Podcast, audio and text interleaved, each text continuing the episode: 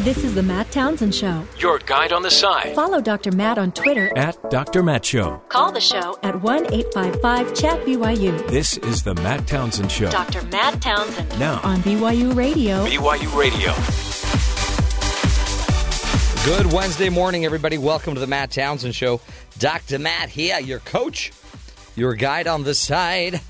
Happy morning of the debate. Debate number three. Oh, it's it's almost done, folks.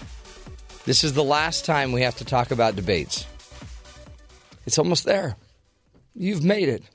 You can do it. Anyway, we got a big show for you today. Uh, we will do a little bit of uh, you know prep for you in uh, with the with the debate coming up tonight. Talk about that. Talk about the special guest that will be at the debate. That's always fun to see who Donald Trump brings out to try to throw Hillary off of her game. Um, let's just say Donald Trump will have an Obama on his side tonight. No. Yes.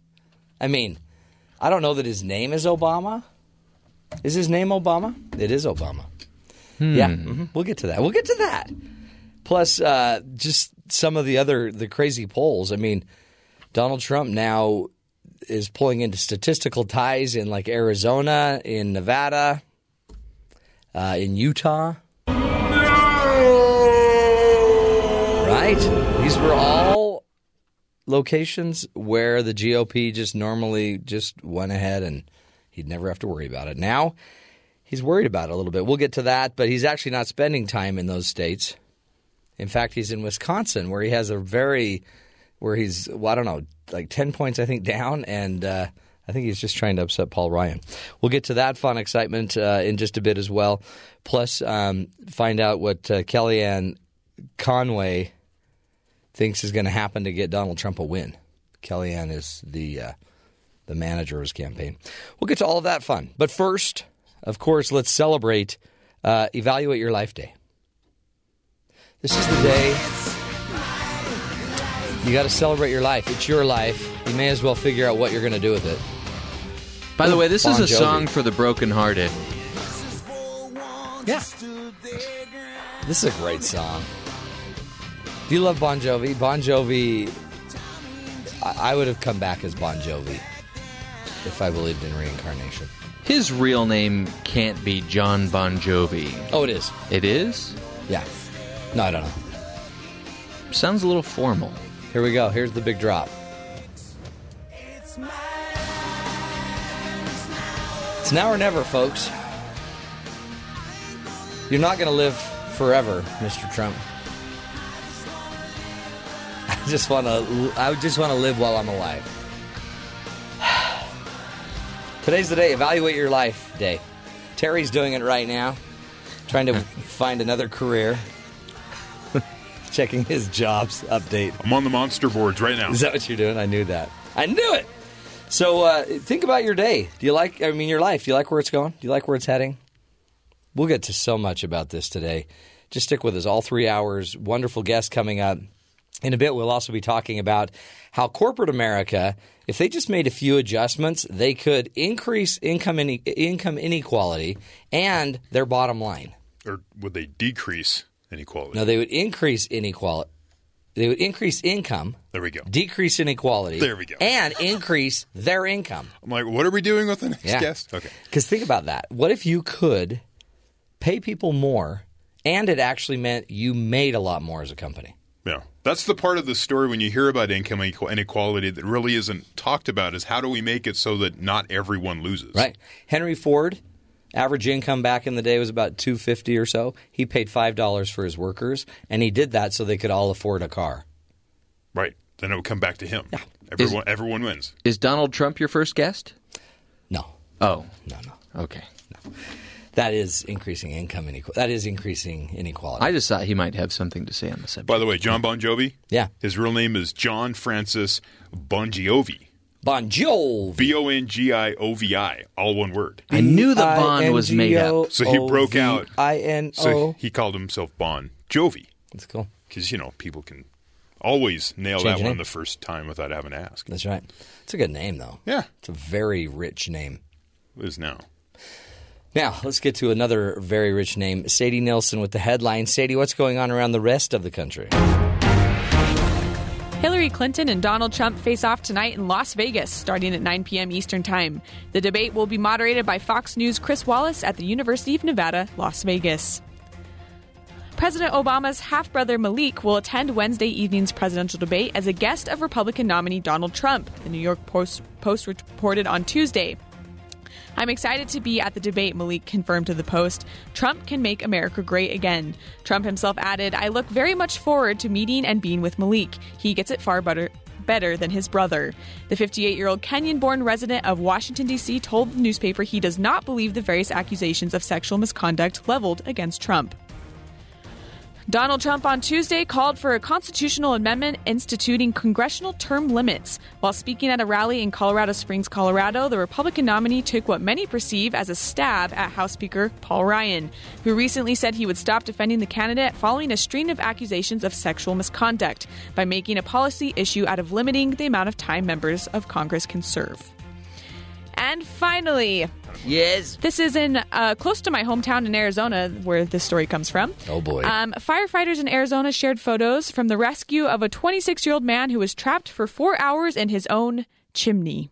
Oh, boy. Yeah. Chimney sweep. Yep. The Tucson Fire Department said in a Facebook post crews responded to a university area home Sunday morning after a neighbor reported hearing a man shouting for help. Firefighters found the man's feet were touching the floor of his house, but his body was wedged in the fireplace due to its decreased diameter toward the bottom. Oh. The crews lowered a rope and were able to hoist the soup covered man to safety. Mm. The 26 year old man told firefighters he'd been trapped for about four hours after he accidentally locked his keys inside his home and tried to get back in through the chimney. That's Here's my here's my uh Not the way my to it. theory. yes. He could possibly be Santa Claus. Does he have a beard? Not yet, but you know Santa has to has a little bit of time to prepare. He so, could be a chimney sweep. Yeah. Oh man, This is the song I was thinking of. this Jeff. is my favorite chimney Yep. sweep song. chim chimney chim chimney. Oh, good stuff. Is that the best song? Is that the best show? Just They're remaking it. Are they really? Yeah. No, it's a sequel. Uh, uh, but a I think musical? Emily Blunt is Mary Poppins. that isn't what she? it is? I think so. Oh, Oh, that'll on. work for me. I, I saw Mary Poppins. They're doing something, and I went, eh, okay. There's no animated penguins, so Do we even have Ah. chimney sweeps, sweeps anymore? That seems like a profession that just has died down. away. Maybe in England, but this man was literally covered head to foot in soot. He was sooted out. Very suited out. That's uh, that's too bad for him. But like, what's your first thought? You know, like Don't when you're go down the chimney like, ever. I got locked out of my house. I definitely should go down No. the chimney to break get a through window. my house. No, you you break a window. Go Al- s- always break a window. You go spend a couple hours at, uh, at Starbucks until somebody else comes home. That's that's the truth. Oh, that's free a free. Wi-Fi, and uh, I'm sure free water too. Might have Sure. to pay for the cup, but free water in the cup. Well, yeah. it's not like you don't have a dollar. Just pay a dollar. Pay some money. That would not get you anything at Starbucks. It's a lot easier than getting out of a chimney, though. Thank you, Sadie. Boy, that's that's going to teach you.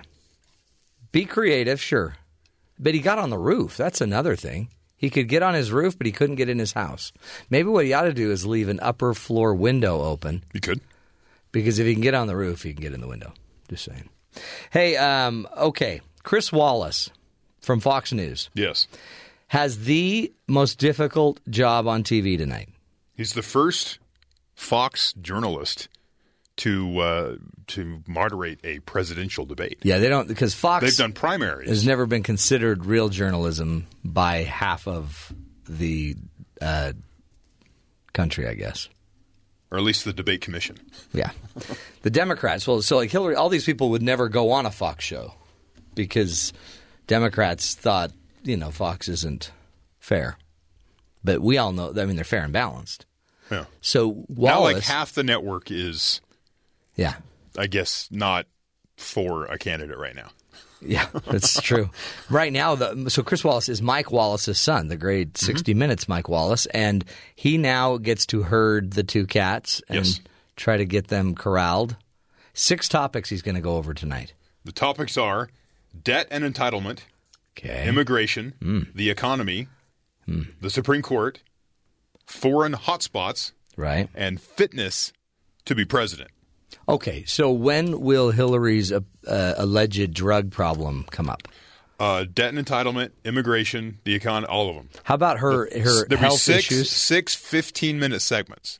Where do all of the extramarital situations, affairs, and stuff come in?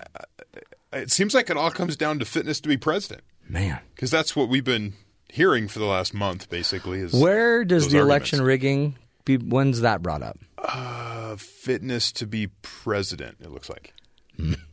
That's going to be a big Do you think he's going to wait till the end? Save No. that one for the I end. have a so feeling can- he won't wait. What about Trump's new call for congressional term limits? Ooh, that could be. I don't know. He'll get it in there though. The, the the trick is to to wedge what you want to say into the question that has Mm-hmm. right. nothing to do with that topic. So, like Chris Wallace asks a question, you you signal like you heard it, and then you just answer whatever you want. Yeah, yeah. Like about ha- well, I mean, we had a girl talk to Mike Pence last week about uh, teenage girls and body image, Mm. and he turned that into ISIS. Well, yeah, but so honestly, I mean, you can do it. But ISIS is ruining a lot of teenage girls' body image issues. I mean, they're creating. A He lot turned of it into national defense. So- especially like in Mosul right now. Give me a break. That's crazy. I wish we could be talking about that. Yeah. Uh, here's a few quotes for you. Donald Trump. By the way, honestly, if he's brilliant at anything, he does read the people well as far as what they're angry about. Mm-hmm. So he now is talking about how we need uh, congressional term limits. If I'm elected president, I will push for a constitutional amendment to impose term limits on all members of Congress. They've been talking about that for years.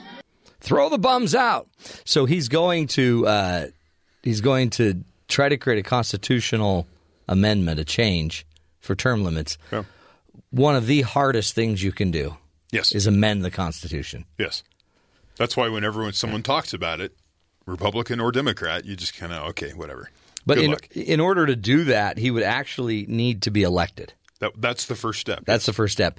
And he's now he's been talking a lot about how there's really no way he could be elected because this whole thing is rigged. Hmm. And so now the rigging of the election's coming up. So Obama had to step in to kind of say, "Hey, you can trust the voting system." every expert, regardless of political party, regardless of ideology, conservative or liberal, who has ever examined these issues in a serious way will tell you that instances of significant voter fraud are not to be found. That, keep in mind, elections are run by state and local officials, which means that there are places like Florida, for example, where you've got a Republican governor whose Republican appointees are going to be running and monitoring a whole bunch of these election sites. Hmm. Interesting point because um, now what's weird because Obama now is responding to Donald. So again, Donald is leading the discussion. He's done that the entire time. yes. Do you remember the very beginning of this thing was about a wall, Uh, yeah. and then everyone had to respond to the wall? Speaking of walls, Yeah. 50 volunteers, 35 taco trucks parked all across the city of Las Vegas in protest, making a virtual taco wall Oh, that sounds good. in front of Trump's hotel in Vegas. Great ah. wall of tacos. I could spend hours trying to overcome that wall. Provided by local culinary workers union 226 in Las Vegas.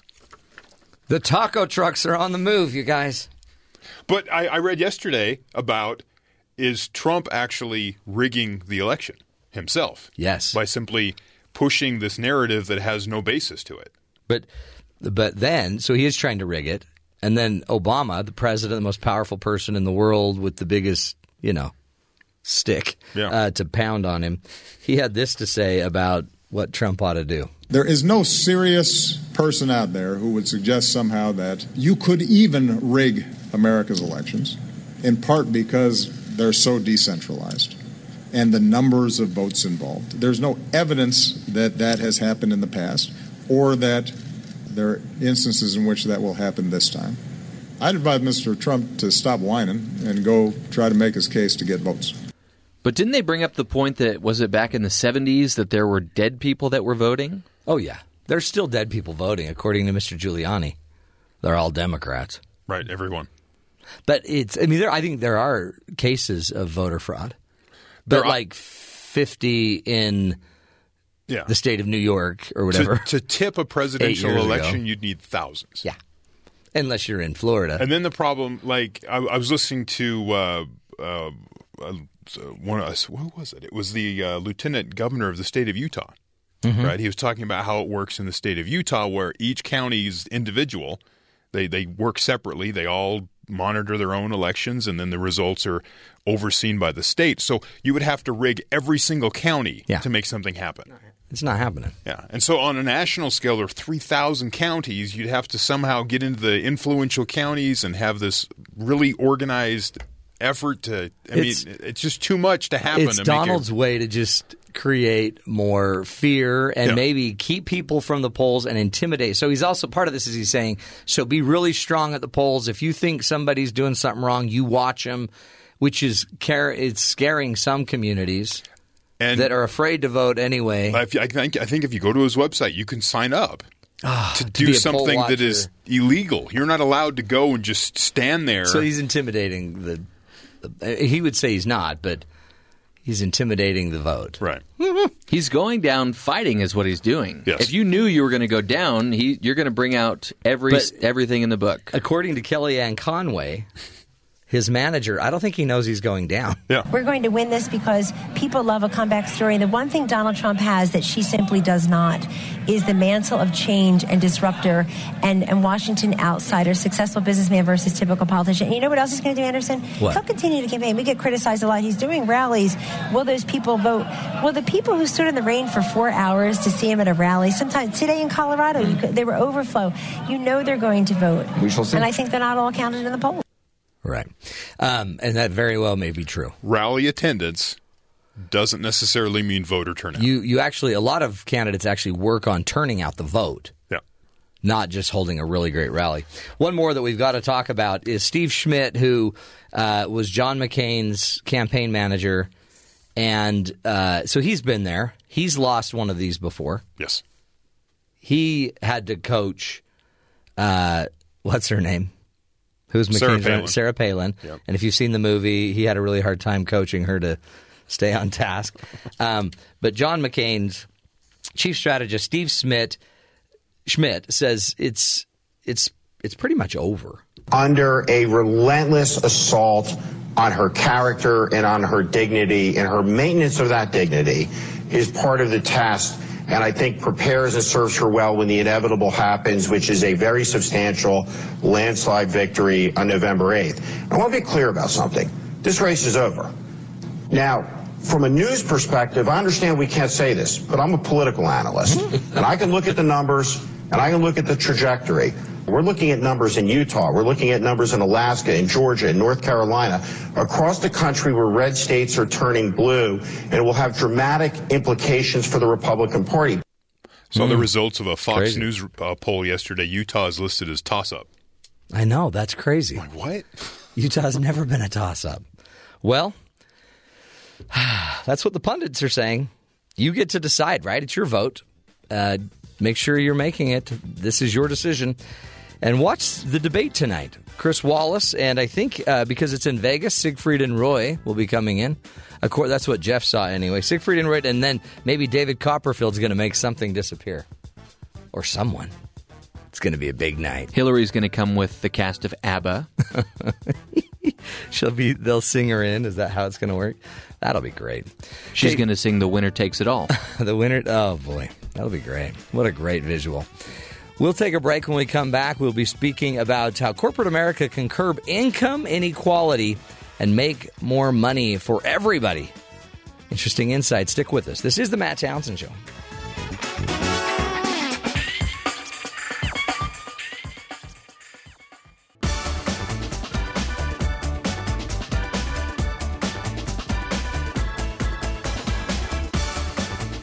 Employees and companies are supposed to work hand in hand, right? To increase productivity in the workplace, increase company earnings, and in bettering the American economy. Just as parents and children both give and take uh, from each other, employees and companies have a special symbiotic relationship as well. Well, what happens when the employees or the company only acts in their own self interest? Who is the ultimate loser? Here to speak more about this is Dr. Wallace J. Hopp, a distinguished university professor at the Ross School of Business, located at the University of Michigan. And uh, today he's here to talk to us about an article he wrote called uh, or titled "How Corporate America Can Curb Income Inequality and Make More Money Too." Dr. Hopp, thank you so much for being with us today. Oh, Matt, thanks for having me. This is an interesting article. I was uh, I was actually blown away with with how you were able to teach this because you start with a metaphor that I would love you to just teach us the metaphor of the scorpion and the frog and maybe just compare it like you did in your article to companies and their employees. Okay, sure. Well, uh, the uh, story that I started the article with is um, uh, called the Scorpion and Frog Parable, and the, I first saw it in a movie by Orson Welles called Mr. Arkadin. Huh. Anyway, this, it, it turns out that it's much much older than that. It goes back centuries, but um, the version that that I told was goes as follows. Um, a scorpion approaches a frog on a riverbank and says, "Will you give me a ride across the river?" And the frog says, "Are you kidding? You'll sting me." Um, and the scorpion says, "No, I won't, because if I do that, we'll both drown." And the frog says, "Well, okay, that's reasonable."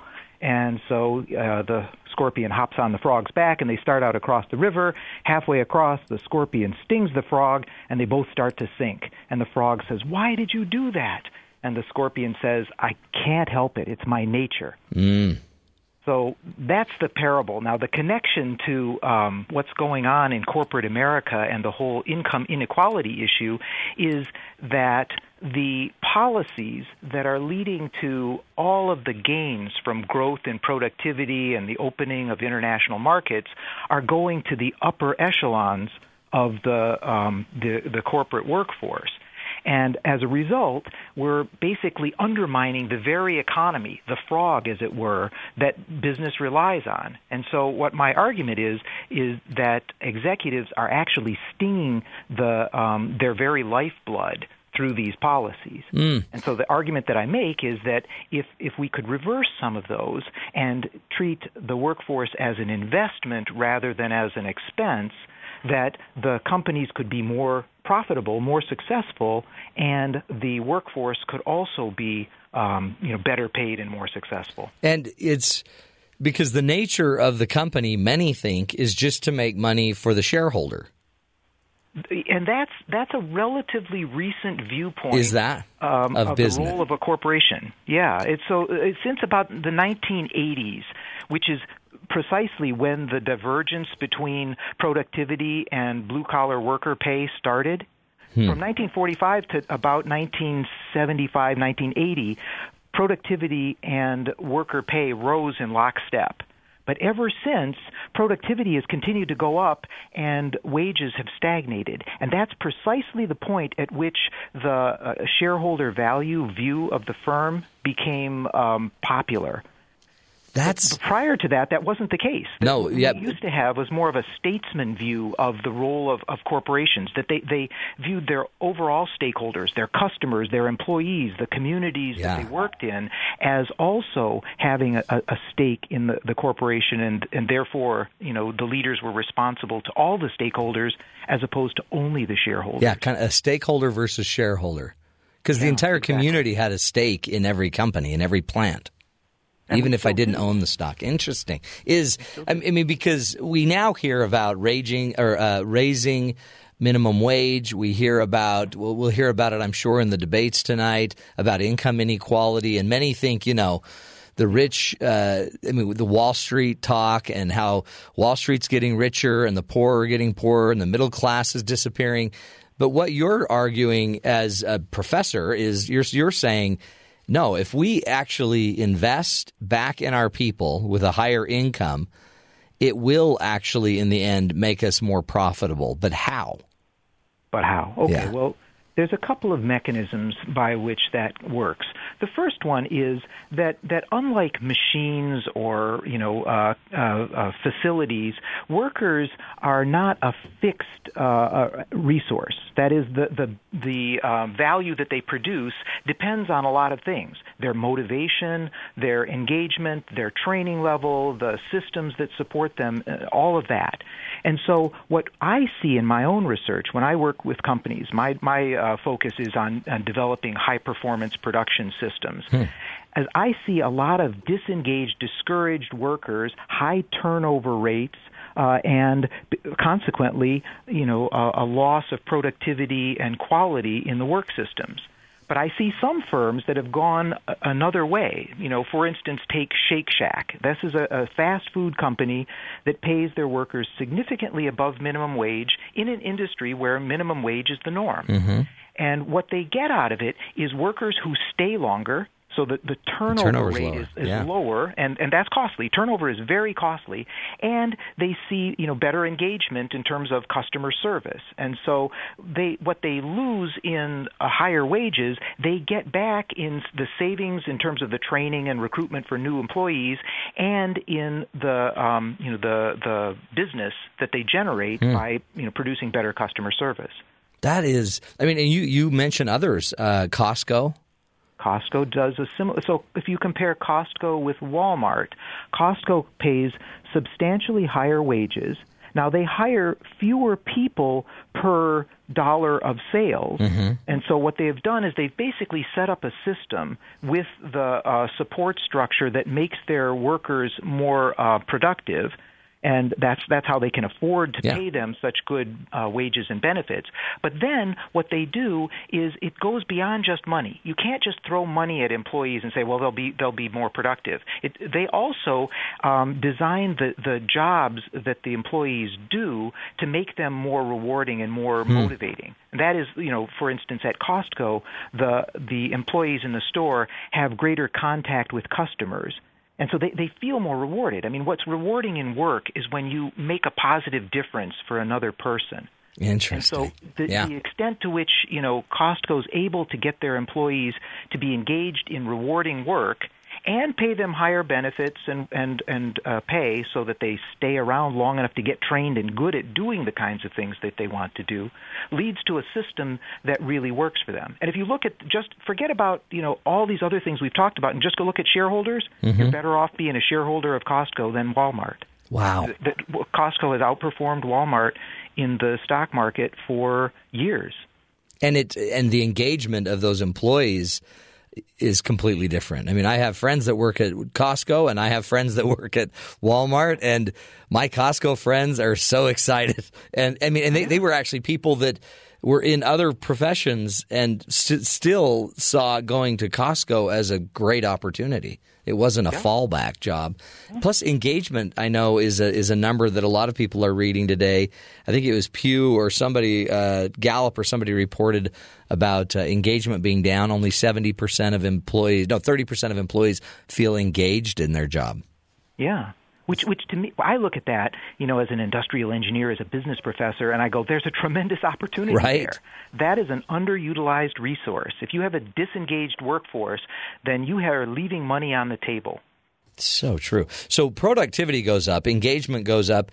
Um, in fact, let's take a break, come back, and this this isn't a new idea, right? You, mentioned Henry Ford started this many many moons ago, um, but eventually people that are making more money will spend more money. We'll continue the discussion with Professor Wally Hopp from the University of Michigan. Great uh, insight we're learning about uh, you pay and you get paid back as a company. Stick with us. Interesting insights right here on the Matt Townsend Show.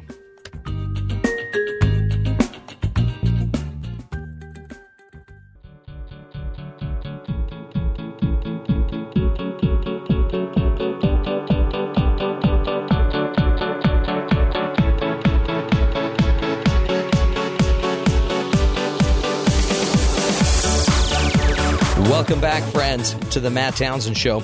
We hear a lot in this election about income inequality, the middle class that's shrinking.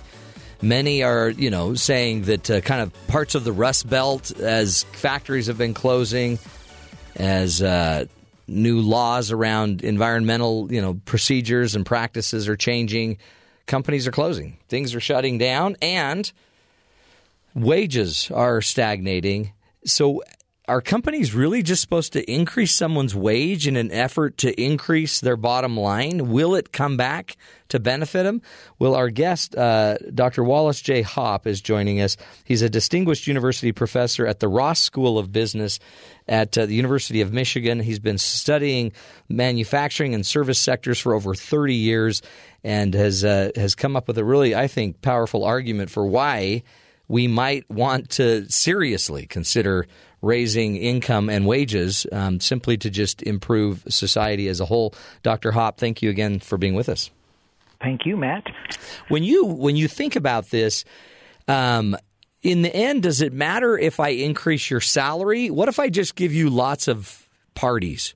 What if I give you free drinks at the office and we put a ping pong table in there so you can go Yep. take breaks. Does that does does uh, does that help? And uh, or would it be better that I just put more money in your pocket? You know, I, I think that it's hard to tell because most of the companies that have used the ping pong free food, uh, you know, party in Yeah. the office kind of strategy, uh, the Googles and Facebooks of the world have those kinds of fringe benefits. Also, pay significantly above market. They do both, then, huh? They do. Bo- oh, yeah. Google pays 18% above market.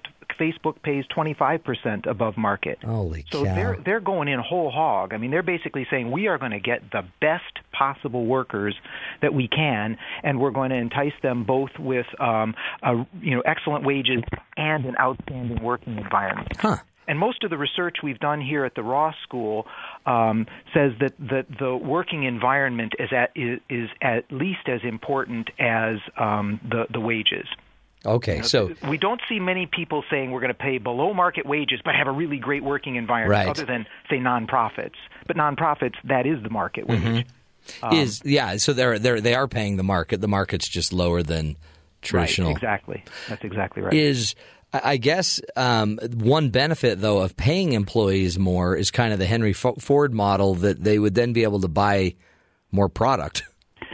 Yeah, uh, although that story is mistold a little bit. Is it? we get- it's a hundred years old, right? And we hear that well, Ford paid the the workers um, in order to enable them to afford to buy his cars.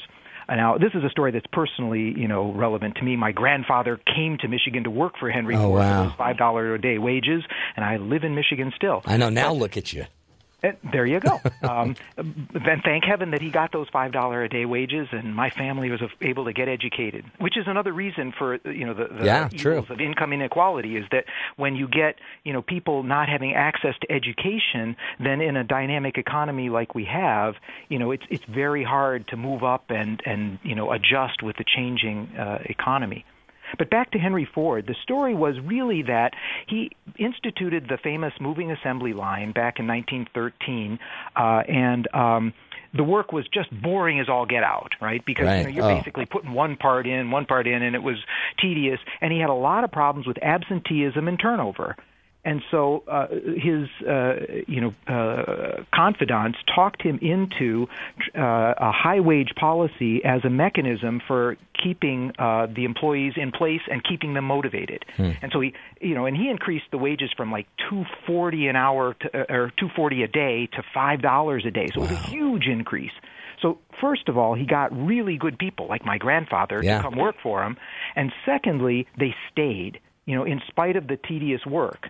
So what Ford was doing was sort of half the equation that I said that Facebook and and Google are following. Is he paid uh, what we, uh, the economists call efficiency wages? That is wages that will get you the best people and keep them. Hmm. But um, but the working environment was still pretty poor. Horrible. Yeah.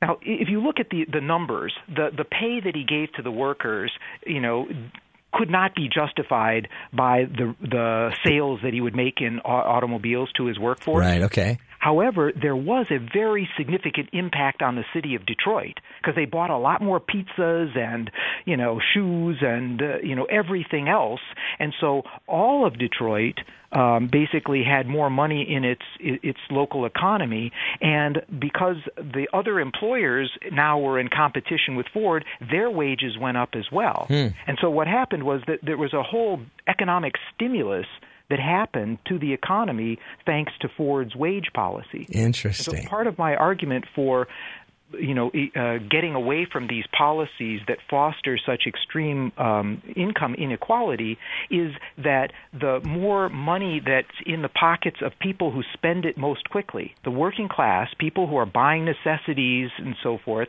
are going to spend their money quickly, and they're going to produce economic activity that's going to produce, you know, jobs and opportunities for everyone. Yeah. So it's it's sort of a virtuous cycle once it gets started, and we saw what happened in Ford's era, and he described it as the greatest cost-saving innovation that he ever found was paying high wages. That's smart. So it was great for Ford. but Right. It was also great for Detroit and the U.S. economy. Well, we saw that recently here in Utah. There was a big hullabaloo because Facebook wanted to move a plant somewhere, and we were in the running for it, but it was all underground. Nobody heard anything really about it. But I guess cities were giving tax breaks, you know, to Facebook. Uh, allegedly to to bring him in, but then that makes all of the citizens so mad because should they be getting tax breaks? But then I look at it and I think, but if Facebook's paying twenty five percent higher wages, yeah, because that's going to bring more money back into the city as well. So maybe we don't need to be so mad at companies for getting some of those benefits to come to if if they're paying their people well.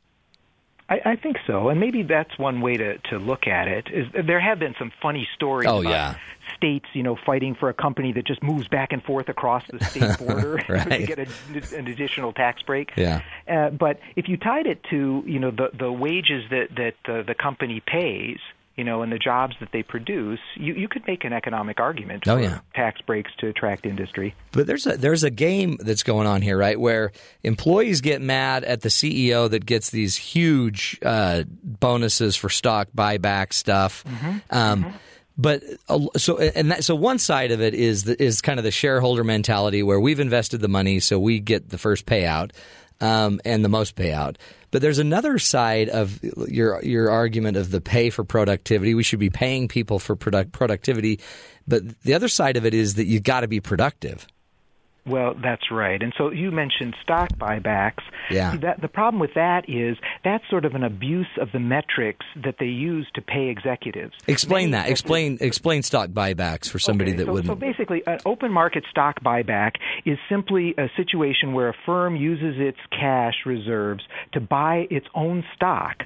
You know, and so they basically take it out of the market. Shrinking ownership.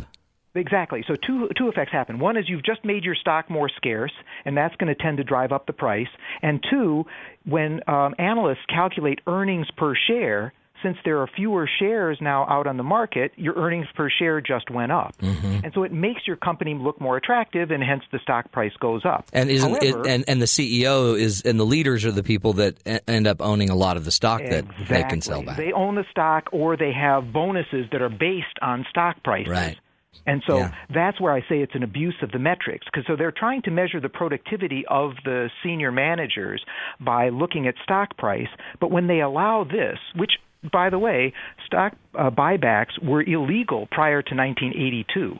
They were considered manipulation Yeah. of stock price, and the SEC passed a rule saying no, that you know now they're they're legal. Oh, and so uh, in that 2015, companies spent more than 500 billion dollars buying back their own stock. Wow. The point I'm making is there is no productivity increase there, No. right? Is the company doesn't produce any more value, they don't serve customers any better, they haven't Their markets you know, aren't growing, their cost right. structure, their nothing, nothing has improved. So it, it, it's a, a, you know um, a, a shell game that they're playing. And so my argument is so here's the place where I go even further than just saying that corporate America should be investing in their workforces. I think corporate America should be lobbying for sensible regulations because an individual company looks at stock buybacks and says, "Well, everybody else is doing them. I'm at a disadvantage if I don't." Right? Yeah, My yeah. stock is going to look artificially low, or my, you know, uh, senior executives are going to feel shortchanged because they didn't get the boost in their benefits and so forth. So I do them too. But if companies would get together and lobby their congressmen to say, let's go back to an era in which stock buybacks are considered manipulation and we don't do them, now it's a level playing field for all and we can compete. And I, and I want companies to compete. Um, and but they'll compete by investing in productivity, investing Right. in their workforce, and doing things that really produce value for customers. so they'd invest that same money in R and D, in their customers, in in research. Which would actually grow the economy instead of just moving the paper in the economy. Precisely, and and you know, and a byproduct of that is if you look sensibly at your uh, options for investments, I find that many companies would be well served by investing in their workforces. Mm. That is, let's pay more in terms of wages, benefits, and training for our workers. And so then the, the byproduct is that we get less income inequality.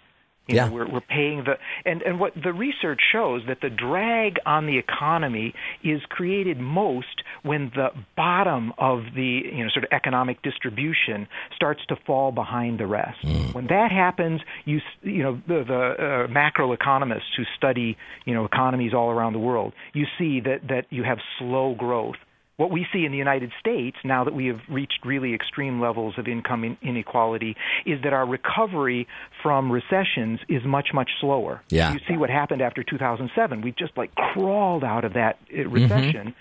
And the reason is that you've got, you know, a lot of people who just are uh, under the burden of debt. They just can't spend. And we're an economy that depends on consumer mm-hmm. spending to get us out of recessions and we've set our our income distribution up such that it's basically um, you know blocking the very consumers that we need to spend from doing yeah. just that. In fact, it seems to have created the energy behind this incredible political, you know, yep. mo- you know, bog that we're just stuck in. Um, so and so, how do we break this, Wally? How do you break the uh, how do you break the shareholder versus stakeholder mentality, the pay for productivity? How do you do it? And what so what could my listeners do today? Whether they're in an employ, whether they're an employee or a leader, what do we do? If they're a leader, there are lots of good examples. We hold a positive business conference here at the Ross School of Business every year, and we bring in, you know, just firm after firm after firm who gets it, right? Who mm. is investing in their workforce, they're paying, you know, good wages and and good benefits and producing good work environments and they're profitable. And so, so, there's just there's a, a, string of those. I mentioned um, you know Shake Shack and Costco, but um, you know Trader Joe's, yeah. REI are, are other examples. An interesting example that I find you know is this little tiny company called Managed by Q and it's a, it's basically a janitorial on-demand janitorial services company. You call Yeah. up and they'll come out and clean your thing, but they pay. They start their their janitors uh, or their employees out at twelve fifty an hour, which is way above Yeah. you know what they start, and they go up rapidly from there. Plus, they get health care and four hundred one k plan benefits. What? Now, how do they make that play? So, Right. right? That would look insane. Why Yeah. would you pay a janitor this much? It's way over the market. The the reason is they're using those janitors um, to do more than just clean. So, because what they're doing is they get in and they clean the business, but be- because they have people who stay and learn, you know, the the business, they sell other services. So they they now are are, are providing things like security and supplies. Interesting. maintenance. And they're in the building. They know what these people need. Exactly, they're in there. They become salespeople almost. That's Yep. powerful. And so what they're doing is is that yes, their their cost structure is high, but their top line, the revenue growth is also high. And so if you look at Yeah. it, that is a company that starts out sort of slower growth than the real low wage competitors, you know, in that janitorial services industry. But after a few years, because their growth is so much more rapid and plus they save the you know the recruiting and training and so forth because of all the turnover, they actually wind up being more profitable. oh man. So there are lots of stories like that. So what we're trying to do at the Ross School is to you know provide a platform for people to tell those stories and and hopefully inspire other business leaders to follow that example. Because it, it, it's good business. Oh, we're, Oh, not, yeah. we're not telling people that this is just altruism. Right, It- right. It's good for the economy. It's good for society, but it's also good for business. And yeah, and and in I guess in the end is we we've got to we've got to be educated in that. We got to believe that. I'm a business owner and it's scary, you know. Instead, you want to conserve in these times instead of opening up your wallet and paying more. But so I guess the one thing they can do is go to your the the Ross School website and be looking for just more insight, more information from the University of Michigan. We, we do. We have a, a Center for Positive Organizations Mm. site here, which is a repository for all kinds of, of stories and um, uh, research into this uh, perspective on business. Good stuff. So, so the, and there's lots. It's not just us doing research in it. I mean, we're compiling research by people all over the world.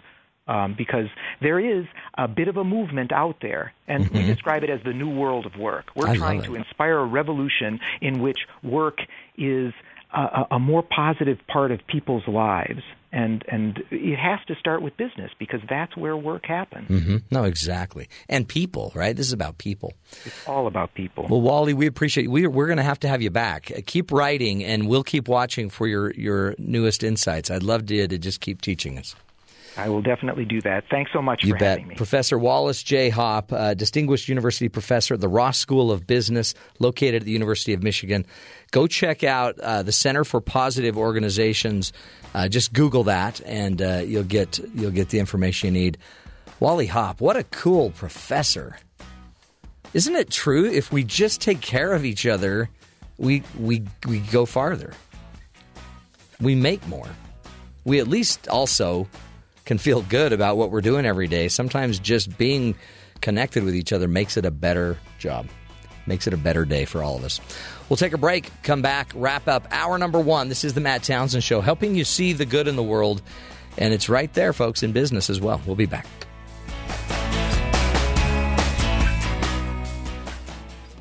I'm ready to go in, coach. Just give me a chance. Because life doesn't come with a handbook, you need a coach.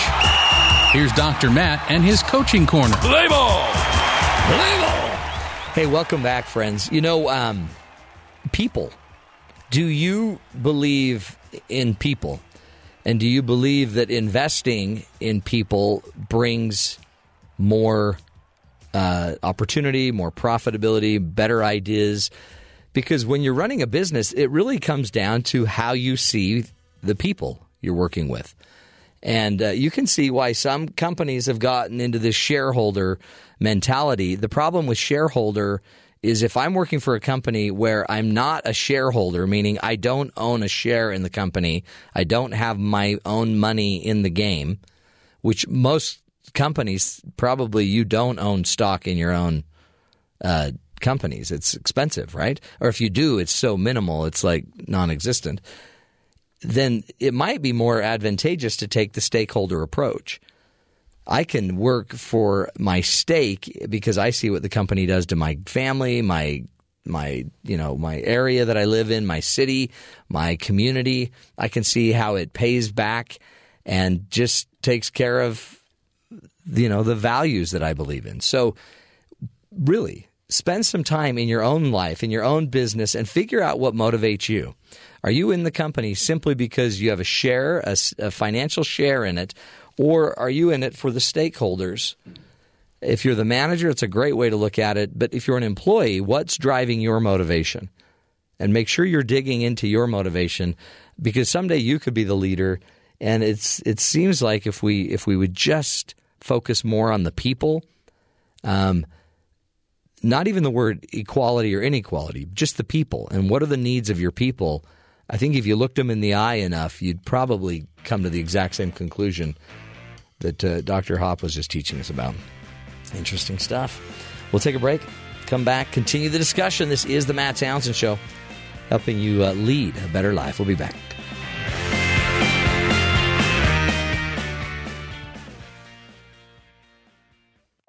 This is the Matt Townsend Show. Your guide on the side. Follow Dr. Matt on Twitter At Dr. Matt Show. Call the show at 1 855 Chat BYU. This is the Matt Townsend Show. Dr. Matt Townsend. Now. On BYU Radio. BYU Radio.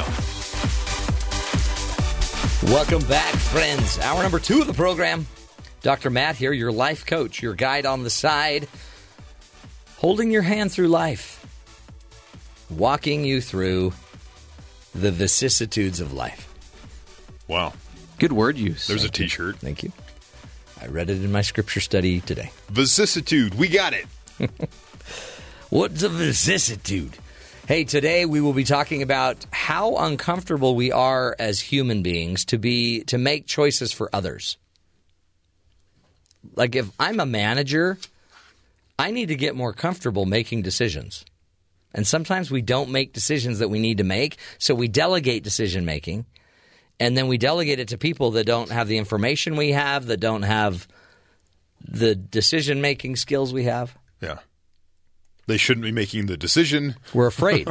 and so we've got to figure out why we are all so uncomfortable making decisions for others. And we've got a true blue expert that's going to walk us through it. Hmm. I can't even decide what I want when I go to a restaurant. I can't even make that decision. There's too many choices? Yeah. Does your wife help? No, I'm a I'm a big boy. I just you I- know but I would. I personally, I, I don't like making decisions either. But I've learned you can't think too long about it, or it gets worse. So I just pull the trigger, and then I regret it for days. So I'm actually from a family full of people that cannot make decisions because we're all about being happy and Yeah. making sure that nobody's offended or unhappy. Right. You just want to make sure that everybody gets what they want, and it's not always going to be that way. It's not. So we've got to deal with why we are so uncomfortable with making decisions, really for ourselves or for others. And there's a lot of reasons you may not want to be, right? Like, I don't want to be that guy that tells other people how to do things. But if you're the manager, whoa, and you're looking good, you know, you got to sometimes make the decisions. Pull the trigger. By the way, right when we were saying that, our boss walked by in a suit. In a suit. This is a guy that shows up in what? Most of the I know. days it's usually like a, a just a sweaty t-shirt and some cutoff jeans. I wouldn't go that far.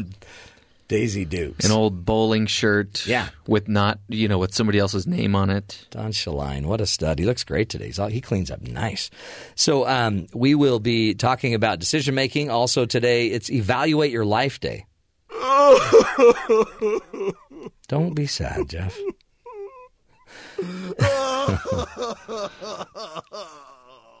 Apparently, this is somebody that doesn't like where their life is going. The time comes in every life when we have to take an accounting, a reckoning of the things we've done, the progress we've made or not made, the path we're on. Today's that day. Evaluate Your Life Day is a great opportunity to figure out where you are on your path, on your journey through life. Also, by the way, today we uh, are celebrating the final debate, which will take place tonight. yes, Chris Wallace will be stepping into the uh, into the forum. What do we call it? The octagon. Into the octagon. Yeah. It's going to be a bloodbath. Is this taking place at the famous Circus Circus Hotel? No. It's no, but it Yeah. will be a circus. Circus. Is it? It's got to be hard for Donald. I guess he lands in Vegas on Trump Airlines, then he goes to Trump Hotel, has a Trump steak, Yes. some Trump water, Very Trumpy day for him. throws back a Trump vodka probably, and then he goes to the which location? he not- goes to some hotel. Oh, it's at UNLV. Oh, perfect. UNLV Good. is hosting I was this. So it's at thinking the good. university. I was trying to think where was this going to be at? Yeah, UNLV is going to host Yeah. it. Then uh, that's actually nice. He's probably got he's he's got a nice place there at Trump Hotel. I'm telling you, his guests are going to be Criss Angel and Carrot Top Oh, is going to gonna be, the great. opener. Can you imagine Carrot Top No, and the- Donald Trump in the same room? The mother of one of the uh, guys that died in the Benghazi situation. oh, that's right. She'll yeah. be there. She'll be there. and um, Obama's stepbrother. Malik. And there's Is somebody, yeah, there's somebody else. Clinton will have a former HP CEO, Meg Whitman, who was a Republican Uh-huh. donor. Now she's supporting Hillary Clinton, along with some local What? people in Vegas that I think were uh, shortchanged by Trump. Are, are they are they there to? Are they like intimidators? I don't know. I guess I, I don't know why someone that you uh, it's so they can point to them and hopefully the camera will like shift and go here's that person. You know Yeah. what I mean? That I, I think they're looking for, but they didn't do that in the last debate. Well, they did it in the first debate and it didn't work. They didn't pan over to the guy with the camera, and Trump just rolled it off his shoulder. He's like, "Well, he probably did a bad job." You know? Uh, do you know if you want to? I was trying to think who would be who would intimidate Trump. There's only one person I could think of. It's his hairstylist. So what if Hillary paid big money to Donald's hairstylist to be sitting there with Hillary's camp? Donald would come unnutted. I mean, not like he won't come unnutted anyway. Yeah. So we'll get to all of that fun stuff. Uh, plus, uh, we're going to talk about how uh, Legos, Legos may be tearing a family apart. Sometimes they're hard to get apart. You get two of the flat pieces together, and you got to try to No, pry I don't them think. apart. I don't know if Is that's that what it. they mean? I don't think that's it. They are the means of tribulation in the home. When you step on them at two in the morning, Uh-huh. No, I don't think that's what. it No, it's tearing a family apart because Yeah, you have to get that shuffle down. You can't lift your feet up in the dark. you don't mess with people's Legos. We'll get to that story. Also, we will be doing a review of another uh, Halloween movie, a scary movie. We're doing a list of, uh, just put together a list of the top 12 scariest Halloween movies. Well, not scariest, Well, uh, but, but- this one's more funny than scary. Oh, yeah, this is, this is, in fact, I almost watched it last night. But But I only have about 40 minutes. So I, I've got to choose in that 40 minutes do I go watch a movie or do I talk to my children? watch it over two nights. So it can't be more than an hour and a half. I might watch it on my trip. That, that's what I might do because I'm leaving on a jet plane. Don't know when I'll be back again. We do next Monday. Oh, that's right. Uh, all this fun ahead, but first, let's get to Sadie Nielsen, find out what's going on in the headlines. Sadie, what's up? People magazine on Tuesday published a story with six separate witness accounts verifying reporter Natasha Stoynoff's story, in which she accused Donald Trump of forcing, forcing himself on her in 2005.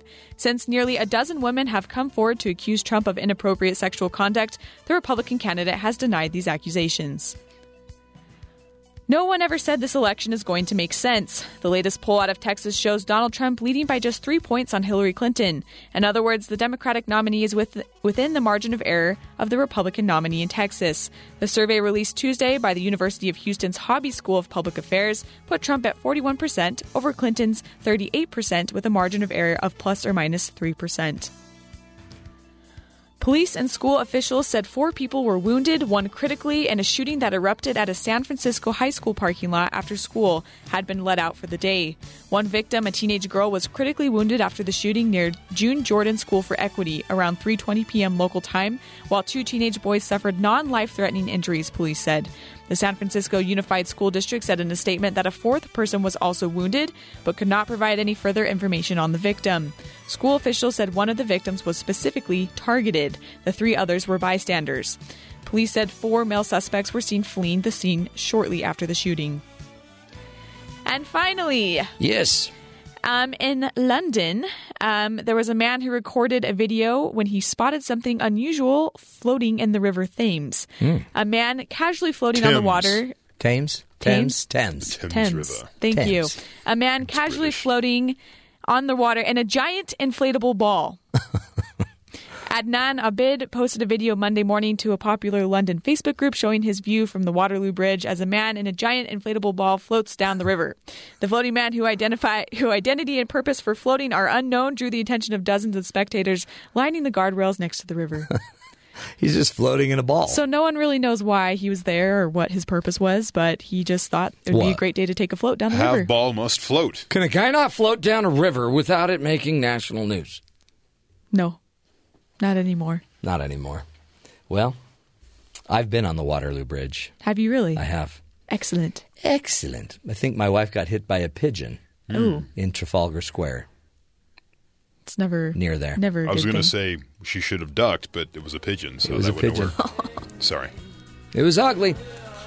Thanks, Sadie. What song is this? Modest Mouse? Float on. Float on. Great. Is this the music he was listening to? Just I think floating so. down the river. It's a great song. Don't bite your lip. I like this. You always bite your lip and try to jam to music. It just seems kind of awkward. Mm. He's doing it again. And it's a modest mouse. Yeah. It's a modest mouse. Float on. Hey, um, okay. Let's shoot straight. Uh oh. Legos. Okay, so everything is not so awesome for this Lego family. Not true. A Florida man's decision to throw out his 19 year old son's Lego collection last night triggered a domestic brawl that ended with both combatants behind bars, police report. Responding to an 11 p.m. domestic violence call, cops encountered Nicholas Melise Sr. and his son Nicholas Jr. The elder Melise, 46, had been arguing with his son. Cops noted over Mr. Melise Sr. throwing out the junior's Legos. The dispute, uh, both Melisas acknowledged, turned physical and included the exchange of shoves and punches. A Lego punch. Everything is not awesome. Um, the men each suffered scratches during the fight. Younger Melise apparently discovered that his Legos had been trashed upon returning to his family's home from his current residence in Jupiter. Both Mr. and Miss, Mr. Melise Sr. and Jr. were advised uh, that uh, they could pursue criminal charges if they wanted to. Over Legos. Over Legos. At some point, somebody should have thought, hold on. We're talking about Legos here. They were unable to determine who was the primary aggressor. But I think we've learned a very important lesson. You do not mess with a man's Legos. That's the best scene from this movie, by the way, when Will Ferrell, who plays the dad, is trying to convince his kid that Legos are not for kids. Well, it, we bought it at the toy store, and it says for ages seven to eight. They're for That's adults. a suggestion. Come they have to son. put that on there. I know people that buy Legos, never open them, save them for about five years, and then sell them for big money. So It's called retirement. It is retirement, and you don't mess with a man's Legos. Apparently, it's just sad. Legos should bring you together. I mean, I don't want to. They shouldn't cause you to disassemble as a family. No, no. You you should be able to fix this one block at a time, one locking block. That family's house is not built out of bricks that interlock. What what, what is it built out of, Jeff? Anger, vengeance. straw so that when the the wolves of turmoil and dissension blow yeah over it- over yeah and get the goat this is deep Just keep going, guys. Okay. Here's another one. Um, now heading to the air, emergency landing. This is so sad for this guy. Emergency landing after a worker accidentally was locked in a cargo hold on an airplane. The plane was forced to make an emergency landing in Portugal after a baggage handler was accidentally locked in the cargo hold. A Boeing 777 was about 160 miles into the journey from Porto to Angola in southern Africa when the ground crew noticed that he was missing. Hey, have you seen Jerry? Well, no, he was just loading that airplane that left. Yeah, I probably got a drink. Well, he didn't get a drink. He was stuck on the airplane, and uh, he's down there repo- reportedly loading box of passengers' pets. When he fell, was knocked unconscious, and then they just shut the doors. Where's your buddy? Yeah, you sh- there should be a buddy system. in There that should be a buddy system where you always load a plane with a buddy. It's and what about the Marines, like where you'd leave no one behind? These airlines, they left someone behind. do these luggage Well, he left them behind. Sure. i don't know if they have that It's same code Yeah, I think it's a different code.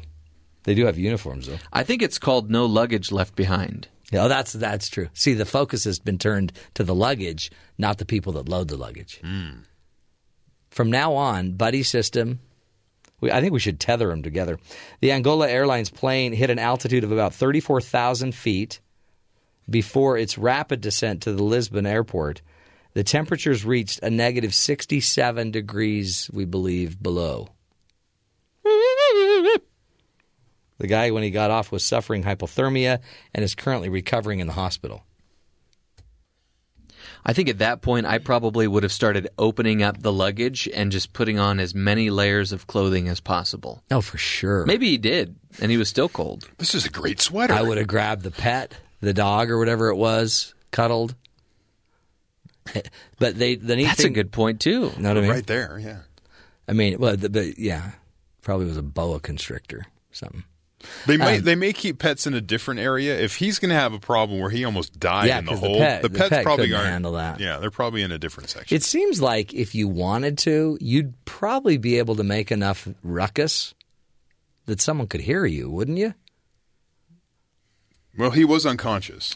You know That's what he- the Probably- problem. maybe- he probably maybe was if he woke up and he's lucky. He just didn't, he could have just died. I mean, that was crazy. You know what he should have done? He should have got out his cell phone, and then a stewardess would have come down and told him to turn it off. Absolutely. They have those Samsung alarms now. That's a so great. Yeah. If only he had a Samsung Seven. The Samsung Note would have saved him. Ah, at least would have heated up You're the fired. room. Yeah, caused some heat. He could get warm. You guys smell smoke coming why is, from the why is there a baggage? bonfire in baggage? That's What's going crazy. on? But he was okay. He's okay. Okay, good. He's in the hospital, and Angola Airlo- Airlines did send him a basket with some peanuts and pretzels. Winter. But uh, he is going to be docked in pay. Yeah. And uh, he did lose one of his travel vouchers because that wasn't a pre approved flight. Sorry. Check. Crazy stuff. Uh, we will take a break. Oh, actually, we've got a great uh, segment. We've been doing these reviews of, of movies for Halloween, and we've got another one coming up. Uh, this is this is your top twelve. What are we calling it? We're calling it. This is my pick for today's uh, 12 days of Halloween movies. Excellent. This is Jeff Simpson here with my fourth pick of the 12 days of Halloween movies. As promised, today's film is the second in the Love Thy Neighbor category. And it's part Rear Window and part The Goonies. Wait a minute. Am I reading yesterday's review? Oh, nope. Okay, moving forward. The 1989 black comedy The Burbs tickles our funny bones while also playing on our fears of the unknown, the odd, or the different. Tom Hanks plays Ray Peterson, a staycationer whose plans to enjoy a lazy week at home are thwarted by the strange goings on of his nocturnal new neighbors, the Klopeks. Klopek. What is that, Slavic? Now, we've all had Klopeks as neighbors, people you rarely see, if at all, and who, despite our best efforts to welcome them to the neighborhood with a plate of brownies, would rather be left alone. And the Klopeks and the Burbs are no exception. Ray comes up with a winning idea. Maybe we should go down and take a look in the basement. Maybe that was brother down there tapping on the ceiling a couple minutes ago. Who knows? So what kind of doctor is this brother of yours, Rube? Why don't you ask him yourself? Ray's casual snooping quickly leads to an unhealthy obsession, as another neighbor convinces him the Klopeks are members of a murderous cult. Do you know what this is? It's a bone. It just happens to be a human thigh bone. Freddy, there's no doubt anymore. Your neighbors are murdering people. This film features Tom Hanks at his Tom Hanksiest, and the laughs are thanks to colorful, paranoid characters who refuse to see anything but what they want to see. You're the one who started this whole thing to begin Whoa, with. whoa, whoa! whoa. Who started it, Tuna Neck? I Tuna Neck? you instigated You know who this whole instigated damn this? Your little boy watching people dig in the backyard. Even as each and every one of their seemingly ridiculous theories are refuted. This film speaks volumes about our fears and hopes of what goes on behind closed doors. And for some twisted reason, the two often coincide. So instead of leaving sinister notes, accusing, and digging up your neighbor's basement in search of human bones, which are all things the protagonists of this film do, remember, we are commanded to love thy neighbor. I'll be back tomorrow with my next pick for the 12 days of Halloween movies. Until then, go meet your neighbors and pray they're not psychos.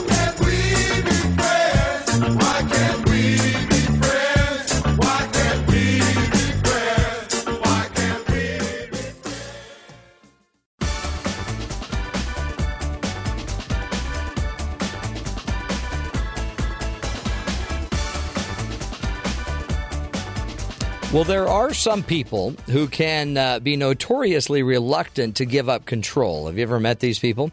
Often uh, we may find ourselves hesitant to delegate tasks and decision making to others, even when they would benefit from doing so. Yet anyone who has worked in a large organization will tell you that just as often uh, decisions can get passed from person to person, making it difficult for everyone to get the work done that they need to get done. So, how do we encourage delegating when it's beneficial and reduce it when it's not? Mary Steffel joins us, a marketing professor. She is uh, here today to talk about some research she's been performing on uh, decision making. She's an assistant professor of marketing at the D'Amore McKim School of Business at Northeastern University. Dr. Uh, professor Steffel, thank you so much for being with us. Thank you for having me on the show. What a, uh, I think, an interesting topic. Uh, decision making and and delegating. I mean, we. It seems like if you're in the position of leadership, right? If it's your title, if it's your job, we should just make decisions. But it seems like a lot of people want to avoid it, and I guess that's what you've been studying is why we are so uncomfortable with it. Absolutely. Uh, our research finds that when people are in a position of making decisions that are going to affect other people rather than just themselves, they're more likely to delegate those decisions to someone else. Hmm. And what? Uh, why is it? Why? Why would they delegate it? Is it is it just simply because it's affecting them? I want them to make their own choice, or am I being a nice guy, or am I just not not? I'm shirking my duty. Well, we find that the primary reasons why people tend to want to pass these decisions off to somebody else is that the burden of choosing for somebody else is actually greater than choosing for yourself. So you're more concerned about how responsible you might feel if the other person's unhappy or uh, upset about the outcome of the decision. And you're also um, upset, uh, worried about being blamed by that person as well. So it's both sort of how that person's going to feel toward you uh, in terms of blame, but also how you're going to feel yourself um, in terms of your own feelings of responsibility if you inflicted some kind of negative outcome onto somebody else. Mm-hmm.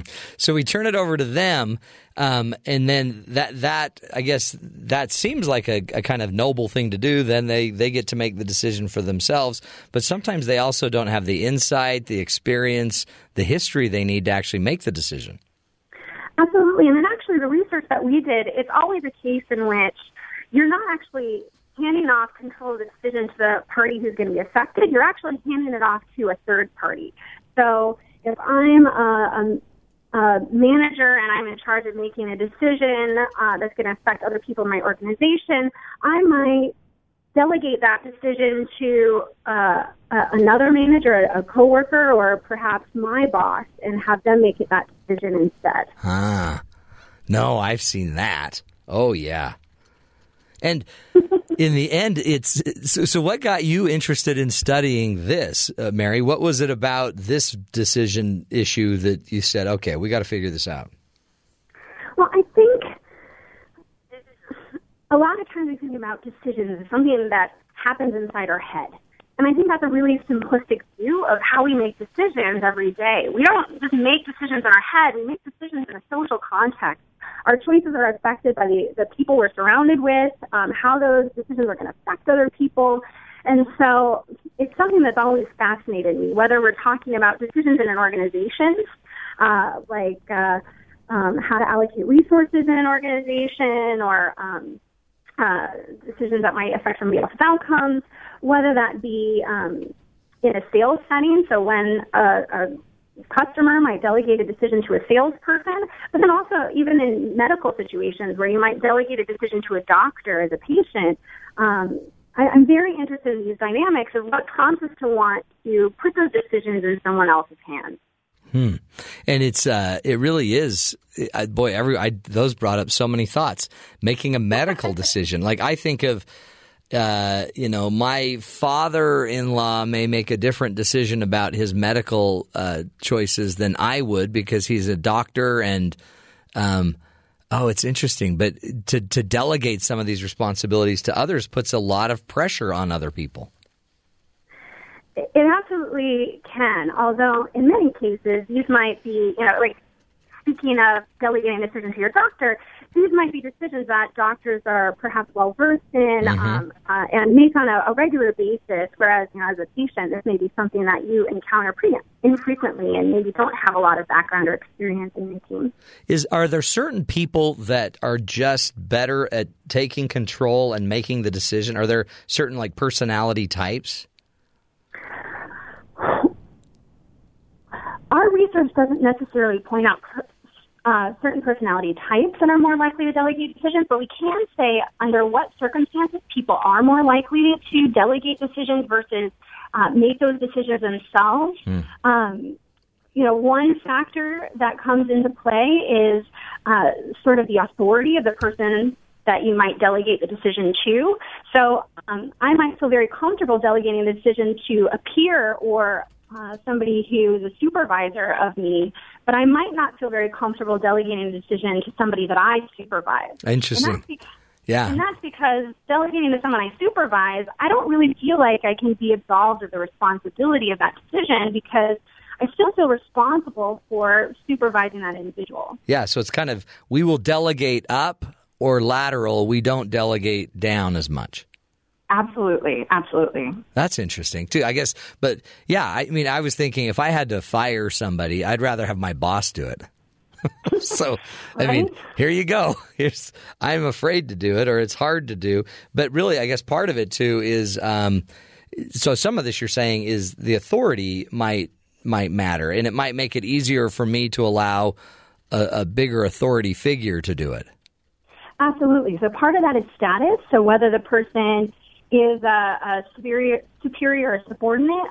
Another piece of that are maybe the, the rules in your organization. If you delegate that decision, who's going to be officially held responsible for it? Are you still going to be accountable for the results of that decision, or is uh, whoever you delegate that decision to going to be officially held responsible? Do, do you sense that are we more uncomfortable today than we maybe were 30, 40 years ago when it comes to delegating? Do we delegate more? And, and is it because of that fear of who's accountable? That's a great question. Um, you know, I think certainly um, in, in many domains, um, litigation and, and concerns about, um, you know, having to pay a penalty for making a decision that might uh, have a cost for Yeah. somebody else is something that I think people might be especially afraid of um, uh, today than maybe a few decades ago. Um, and that certainly can contribute to why people might prefer not to have that responsibility in their own hands. Mm. It's it seems like is this something that did you notice that people get better at the more they delegate or the more they they actually don't delegate and make their decisions do they get better at making these decisions um, or is that you know does my boss when I keep asking him to fire somebody um, does does my boss get better at that? Or or does he still hate that? Now oh, by the way by the way Mary now my entire team are shuddering. They're afraid.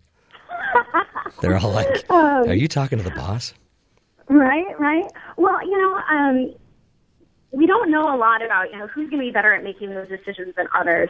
And, you know, if you're constantly delegating decisions to your boss rather than taking that ownership yourself, you know, there certainly might be a fear that you could be perceived as somebody who's not capable of handling the responsibilities Mm. that's been given. And so that could certainly be a concern about repeatedly delegating to somebody else. At the same time, I think a lot of evidence from the you know research on how people work in, in companies and in organizations suggests that people often err on the other side um, by kind of taking on too many responsibilities for themselves and being afraid to actually allow others to help them execute those tasks and um, maybe delegate decisions to others when it really would be better off for them to do so. Hmm. Is and I know your your uh, experience is in kind of the organizational development side of this, um, but does this apply at home?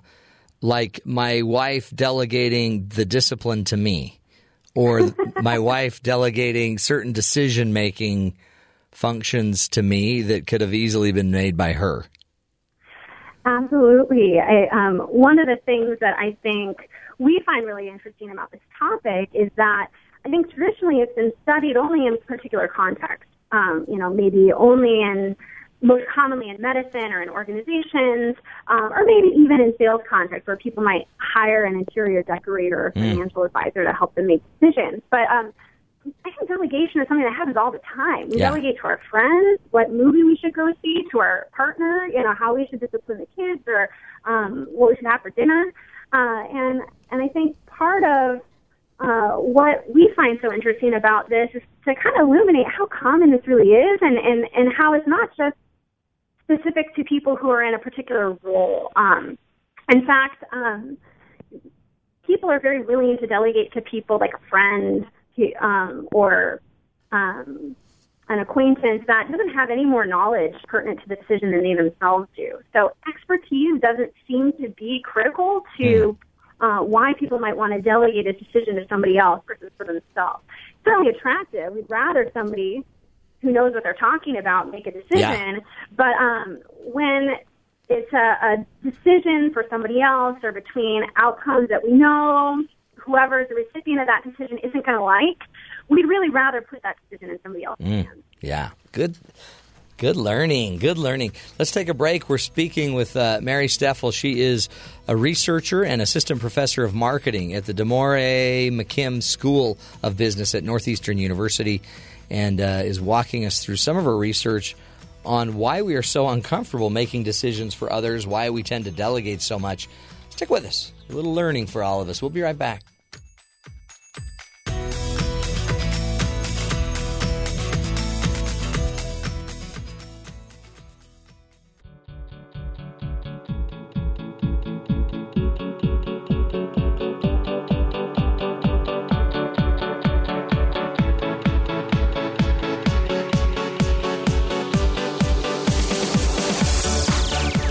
Welcome back, friends. Learning today how to delegate and when to delegate and when not. When it's just a cop out. You're just copping out.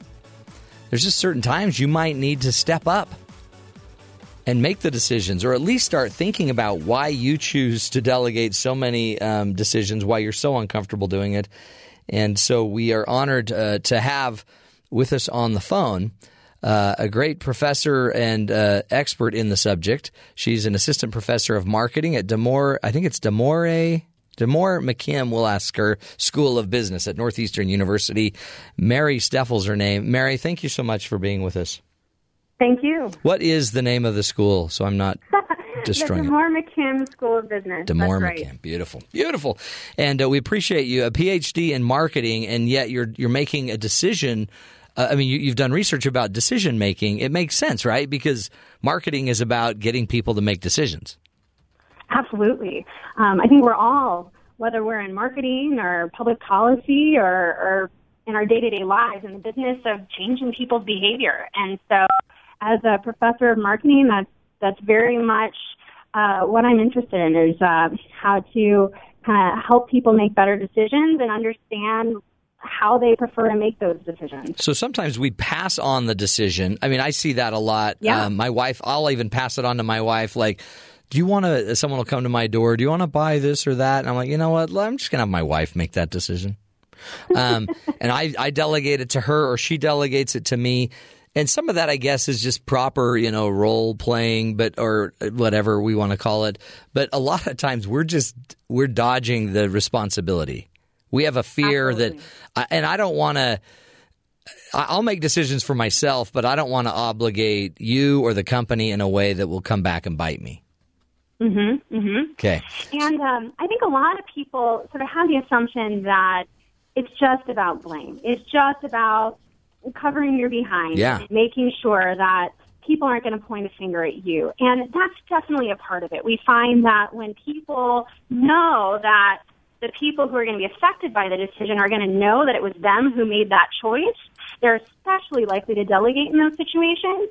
But what's interesting is that compared to when you're just making a decision for yourself, you're making a decision for somebody else, even if they're never going to know it was you, you're still actually more likely to delegate those decisions. Hmm. So it suggests that it's not just about blame, Yeah. but it's actually, there's a piece of that, it's just, I feel guilty. I feel bad if I make a decision that I think you're not going to like. Ooh, it's like you're yeah, it's like you're taking. It, uh, I would feel bad. Well, I guess that's just my psychology. Um, I I actually like. I would rather the person that has to implement the decision make the decision.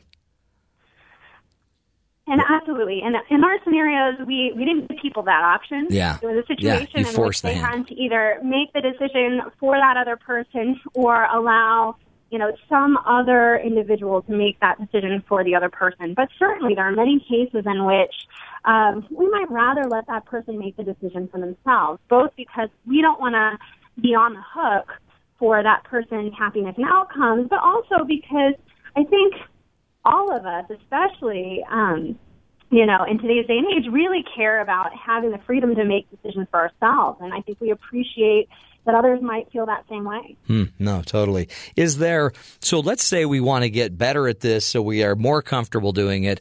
What are some things that we can do to, to get in and make the decision and to actually do it effectively, do it well? Well, I think one thing to do is to perhaps focus on the decision itself and um, try to evaluate whether you feel like you can effectively discern what the best option is. And regardless of whether you're choosing between options that are all attractive or options that are all unattractive, um, you know, that that could help a little bit. I think one of the bigger things though is kind of thinking about um, you know, if you can get some kind of reassurance that you're not going to necessarily be blamed for the outcome, Mm. that can free people up to feel comfortable making those decisions for other people. Preserving people's anonymity when they're making these kinds of decisions that might be controversial or have uh, something of a backlash to them um, can help, but won't completely eliminate the tendency to delegate. Um, each of those things could make somebody a little bit more confident, a little bit more willing to step forward and make Yeah. those decisions. Well, I guess too, just gathering input, right? Just Mm-hmm. asking people's ideas, not delegating it to them, but going to the people you may delegate it to, and just ask them what they are thinking. And then, Absolutely. and then you. I mean, the cool thing about it is, if you're supposed to make the decision anyway, you're, you'll just be more informed. Plus, you'll get some insight, some buy-in, and if you wanted to, you could still just make the decision the way they would do it. Absolutely. And you mentioned something uh, there about, you know, ask the person what their preferences might be.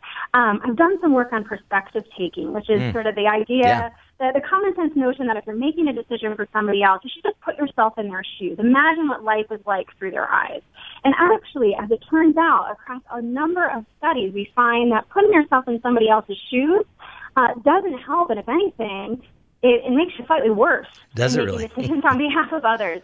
And and what's much better is actually taking the time to have a conversation with somebody, ask them for what their preferences are, rather than um, perspective take. Mm. Uh, we call it perspective getting. Get their perspective. Ask. That's great advice. It's, um, I guess because so it doesn't work. Perspective taking doesn't work because you're really not. You're still in your head trying to understand them. Perspective getting is them explaining what they need. Exactly. And when you're trying to figure out what somebody else's preferences might be, you know, putting yourself in their shoes and and and and following that advice, it, it sounds like great advice. But the the thing is, we probably have a lot in common with that person for whom we're choosing that could help us make a good decision on their behalf. And when we perspective take, what often happens is we kind of try to ignore all that commonality that we have and try to think about what makes that person distinct. And, um, uh, you know, oftentimes we don't have as good of information about that other person as we have about ourselves. And so whatever we end up coming up with may not be very accurate information. You know, oh, it's so true. We're so pathetic, Mary. Um, because what's funny about the whole thing is sometimes I, when I'm worried about having to make this decision, just going to find out more information, you realize it's not even a decision you need to make, or you may, you realize it's a very easy decision. So you don't need to Mm-hmm. fret. You just the more data you have, I guess. I mean, it, in the end, it it could be a lot easier on you. I mean, to a point. Yeah, I mean, I, ironically, it's, it's a lot of the decisions for which you know the the options are probably equally attractive, and and you probably be just about as well off in either scenario. Um, those are often the ones that we agonize over the most, put off, try to to kick over to somebody else, and and have a difficult time kind of embracing and just um, making the call. Yeah. No, that's good. That's really good. Is it? Um, I, I guess another part of this. Uh, some people might. Th- there's this weird concept in communication theory where if I if I show you that I'm trying to understand your point of view, you might get this idea that I'm going to go along with your point of view. Oh, interesting. So I so I almost don't want to understand you anymore because I don't want to set the expectation that I will do what you say or think. So so how do we manage that? I guess that's just expectation management. you know, setting clear expectations um, for, you know, what the criteria are that you use to make the decision, and um, can be a great way to kind of mitigate, you know, any concern that people might have, say, over the outcome. Because, you know, I think people have a, a tendency in hindsight to look at a decision and think, oh, they should have known better. Yeah. They should have known that this was going to be a crappy movie, or Right. you know, that I wasn't going to like it. And and I think oftentimes if you can be explicit about kind of what you were thinking about when you made the decision, if that sounds pretty reasonable, people might be a little bit more willing to, to forgive you if you ended up, Yeah. you know, not quite hitting the mark. Well, like if you're going out to a movie with your friends, you don't have to say, We are going to this movie. You could just say, So I heard from so and so at my office who recommended that one movie we went to. You can tell where you got your data. And he, he said it was a really good one, but remember, this one's a little quirky, so it might not be as good. Anyway, just you can set the expectation. Oh, sure. Well, and in that case, it almost sounds like it comes across sounding like you're giving advice Yeah, rather than yeah. making the decision on behalf Right. of others. And in that case, I think oftentimes you end up sharing that responsibility with with everybody else rather than taking it all on yourself. Hmm. I guess that's it, huh? Is and it's because we're social beings. We want to incorporate. We want to include everyone. We want it to be ideal. Except we're also so afraid. It seems like of not just it's it's not just fear. It's everything. It's authority. Who's the best decision maker? It's pleasing that one friend that you know never likes a movie, and she'll be there. It's. Absolutely. Um, my collaborator and I on this project, when we were uh, doing a postdoc together, all the the students and we go out to lunch every day as a group, and we get to the bottom of the stairwell and and and start thinking about where we should be walking for lunch. And that was a time where everybody started calling not it. You know, nobody wanted to be the one to make the decision about where to go because nobody wanted to be responsible if there was somebody who really didn't like that restaurant or wasn't happy with what they got. And, you know, that's certainly a great example of these kinds of situations where Totally. you know I might be fine making a decision if it's just me going out to eat, but when I know other people's uh, happiness is on the line, I might be less likely to to want to do so. And I mean, you see that with friends when you go out to dinner with friends, other couples, or whatever. You're like, so where do you guys want? No one wants to make the decision. And I, I've driven What do you around. Have you ever driven around like for an hour trying to decide what you're going to do? That's Oh. pathetic. Notoriously, or we'll we'll spend about an hour looking through all the, the movie trailers to decide which movie to watch on uh, Netflix. Yeah, yeah. Or you you were going to go out to a movie, but you've wasted so much time. Let's just stay in and maybe let's just have cereal and watch whatever reruns are on. Um, Well, that's actually one of the perks of delegation. That's one of the upsides here. In that, um, I think oftentimes, you know, in situations like that, you could spend an hour trying to watch movie trailers to figure out what the perfect movie is going to be to watch, and end up not watching anything else um, because you just can't make up your mind. Um, when you have the option to delegate that decision to somebody else, whether it be a family member or a salesperson or, or someone else that you trust, oftentimes those kinds of decisions become much less overwhelming and you're more likely to purchase something or, Yeah. or watch some movie because Yeah. you have the ability to say, look, I'm thinking about this one and this one. You tell me what to do. There you go. Yeah, and uh, with couples, when I coach couples, um, if they get to an impasse like that, and and really no one has a super strong feeling, but they have they each have an idea. I always just say flip a coin. I mean, let let let the divi- divine make the decision by a coin flip. Not don't spend hours wasting time discussing. If it's important, do. But if it's just what movie are we going to? Okay, you pick one, I'll pick one. We'll flip a coin to see which one we go to. Random. And what's funny about that is that works really well for personal decisions Yeah. because it's a way to mitigate regret. You don't have to kick yourself for making the decision because you left it up to fate. You Yeah. know. Um, but what's funny is that when it comes to making decisions for other people, that Mm. doesn't that No. doesn't fly quite so well, right? You, Right. you can't blame the coin. yeah, They're gonna they're gonna point their finger at you, not at that. that's So- right. And if you're making so- a company decision or a right, Absolutely. So what we find in, in this research is actually when people are making decisions for others versus themselves, they're more likely to delegate, but they're not more likely to take other kind of easy ways out, like flipping a coin Yeah. or putting it off in fear. randomness. Yeah. Yeah, because those things don't really absolve them of responsibility, and that's really what people are looking to do. Isn't that interesting? Oh man, so much to learn. Getting rid of our responsibility. Well, Mary, we appreciate your great work there, and uh, keep it up. We'd love to have you back to talk more about decision making down the road. Dr. Mary Steffel's her name, and you can find out more by going to her website, uh, marysteffel.com. Let me make sure I got that right. Mary Steffel, S T E F F E L dot com. Great resource uh, for all of us on our decision making. We'll take a break, come back, wrap up hour number two of the program. Stick with us.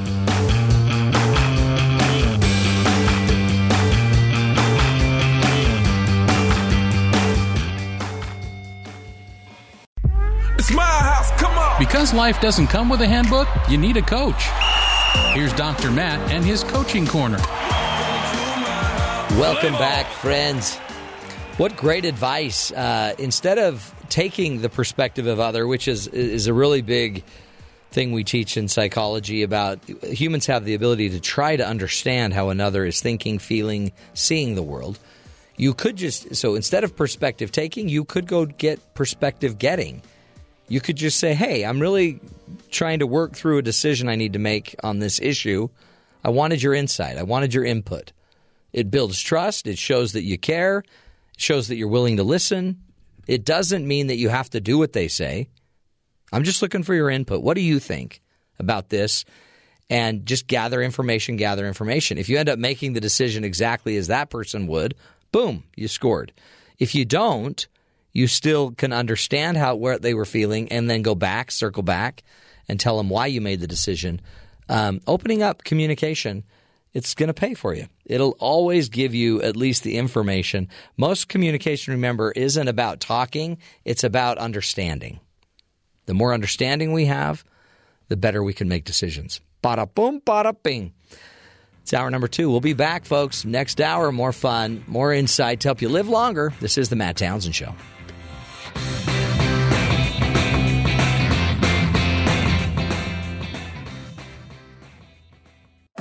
This is the Matt Townsend Show. Your guide on the side. Follow Dr. Matt on Twitter At Dr. Matt Show. Call the show at 1 855 Chat BYU. This is the Matt Townsend Show. Dr. Matt Townsend. Now. On BYU Radio. BYU Radio.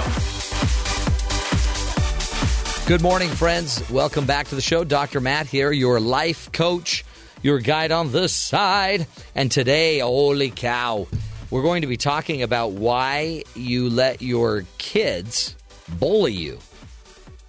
If you do, you let your kids run the show. Because if you do, we've got some answers. It's we, we talk about it a lot. Kids that are just kind of in charge of the house. Not at our house. I think it happens w- when the parents are outnumbered. Yeah. There's just too much to worry about. This this person's doing this, kids over here, kids on the chandelier. You just can't Mhm. stop it all. It's different because like we have six children and uh, one the first three children we parented very differently than the last three. Had you given up by the last three? Uh huh. Okay. Yeah. It's just like whatever. Come home when you want. well, want. you saw the first three. They did Yeah. things. It's I mean, if not you're a big hungry, deal. Yeah. There's food. Yeah. Just put out a bowl, put some kibble in it. They're fine. It really is different. Yeah, I feel like I have more conversations with my last three younger. With my first three, we played more games. Like all we would do is play every night. But now I seem to have more conversations. They they're probably more mature. Yahtzee, Yahtzee, Pinochle, Pinochle, Bridge. Uh, we do a lot of uh, uh, MMA, mixed martial arts. Wow. Yeah. MLM. Just move the couches out of the way. Multi-level marketing. That's where we do that when they're in high school. We're Now- trying to build a downline. this is a pyramid scheme, and Now, son, if you can get three people and they can get three people, then you've got something. Super good. Super good. Hey, happy, by the way, Evaluate Your Life Day. It's my life. How many times have you heard this from your kids? Oh, then pay rent. I can't wait to have that conversation. It's you only drop it about once a year, and you feel pretty dumb after. Do you? Yeah, I think it'd be kind of empowering. It's because you won the argument. yeah, but they have this crushed look like, Ah. well, Dad. Kids are resilient. Well, then you have this flood, this flood of ideas. Like, I hope I don't have to live with him someday. Mm, right. They got to take care of me at the end of my life. This could get ugly. Oof. Today's the day that you look at your life and you have a reckoning. What have you done with your life? If you feel good about it, keep moving forward. If not, let's make a change today. And go listen to Billy Joel. This reminds me of my childhood, this song. This is my sister's playing this all day, every day. It's cool. Wasn't this also the theme song to Bosom Buddies? I was Yes, going to it say was. that. Yeah. Yep. Uh, Which, uh, didn't that launch? Those guys need to evaluate their lives. I don't think they're around. I don't know. They got a good apartment out of it. That's really the whole point. but what did they do for it? Hey, we've got uh, so much to talk about. Of course, we will be uh, doing headlines in a minute, but we'll also go visit our good buddies at BYU Sports Nation. We'll be talking about why parents are getting abused or bullied by their kids and uh, give you some more headlines, information you may not even want to know about, but some you need to know about. And of course, the hero story of the day. So much to cover. But first, to Sadie Nielsen and the headline. Sadie, what's up? You can now fill out what the DeLorean Motor Company is calling a 2017 DeLorean pre order interest application online in order to throw your name into the hat. Exact details on the car are still scarce, but a blog post from the company reveals that DMC is confident it can deliver.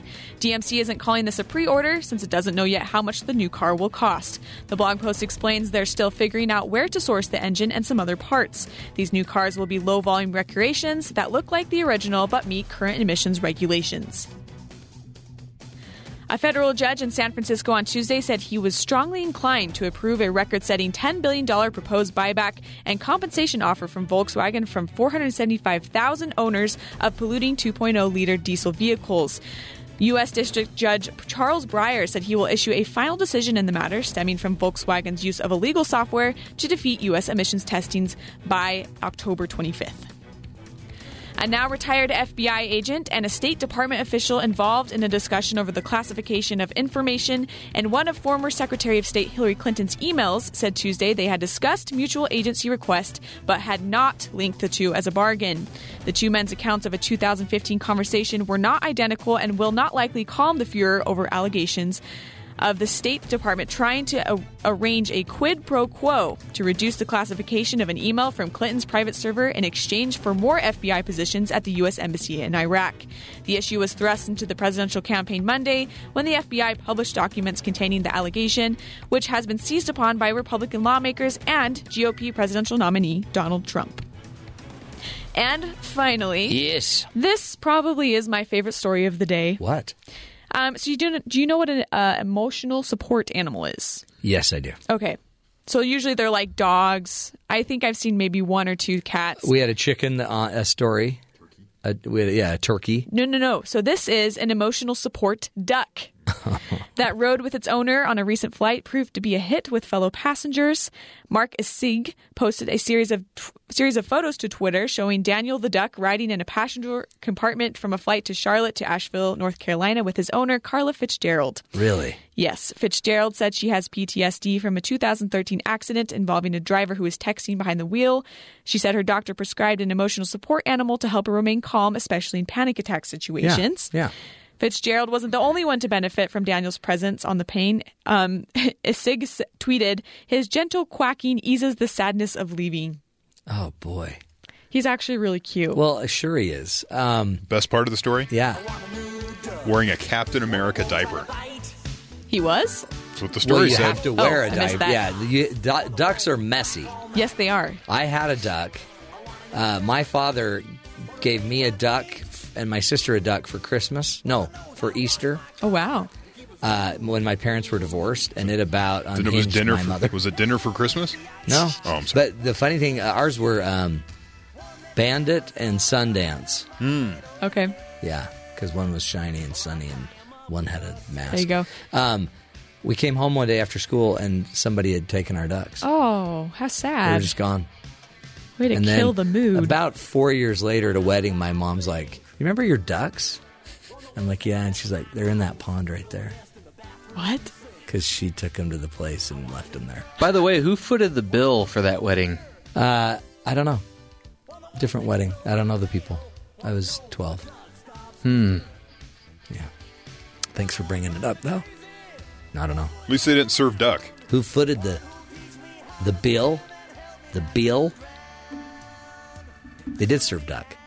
Well, Um, that's a crazy story. At what point does one person's support animal become another person's need for a support animal? barnyard or something. If I'm Yeah. sitting I don't next to a lady who's got a duck and the duck keeps quacking, I'm going to need a support animal.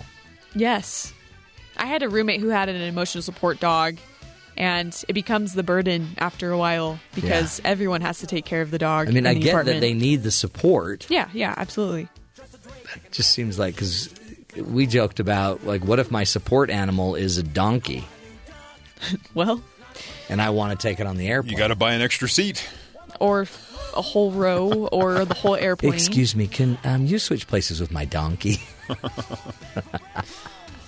oh, that's a crazy story. Good story. Good story. Um, okay, what other headlines do you have, Terry, that we have to Something to watch sure tonight at the to? debate. Yes. They've changed some of the protocols. What? The new arrangement calls for the candidates' spouses to enter the hall closer to their seats rather than crossing the room and each other's paths. Remember last Yeah. time the Trump campaign tried to put uh, Bill Clinton's accusers in their family you know, Yeah. possession as they come across, and uh, so they would have to shake hands with Bill Clinton.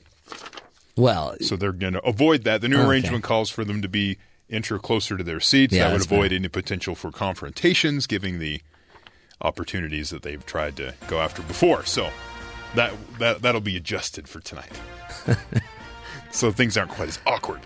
Yeah. There is a Candy Crush TV show Yes. Oh, wow. that no one asked for coming to CBS as a live action reality TV show, which is about as real as they can get, it says. I don't know why. The franchise lends itself perfectly to the kind of larger than life physical game show that I love to produce, and CBS is the perfect home for it, says the guy whose new job is to produce the show. Hmm. So uh, it doesn't really say what they're going to do, but uh, yeah, this is an incredibly visual, physical, and fun TV program coming up later in the future. so what do you think? Candy Crush TV is that good? No. I didn't like the game. I mean, it's just a game. And finally, the M&M company. Yeah. I believe it's is it Mars M&M. I don't know how that goes anymore. After years of development, M&M's now has the pri- pri- Pride. trying to sound things out here. Proprietary. There Yes. we go. Proprietary technology to enter, the soft and chewy category. Mars uh, executive says, thanks to our nation's hardest working candy scientists. Yes. Yes. M&M's with caramel centers will hit store shelves next May after years of trying, including the design of a new machine. Yeah. To, to be able to produce these candy, Mars finally figured out how to successfully get caramel into an M&M, making it soft and chewy. Oh. The fourth category of M&M behind smooth, nutty, and crispy. They really needed that. They've been Yeah. they've been coming on hard times. And I think, though, that's probably my favorite category soft and chewy. Isn't that how we describe you? Uh huh. How do you want to be described, Matt, when you die? Soft and chewy. How'd they get that caramel inside you?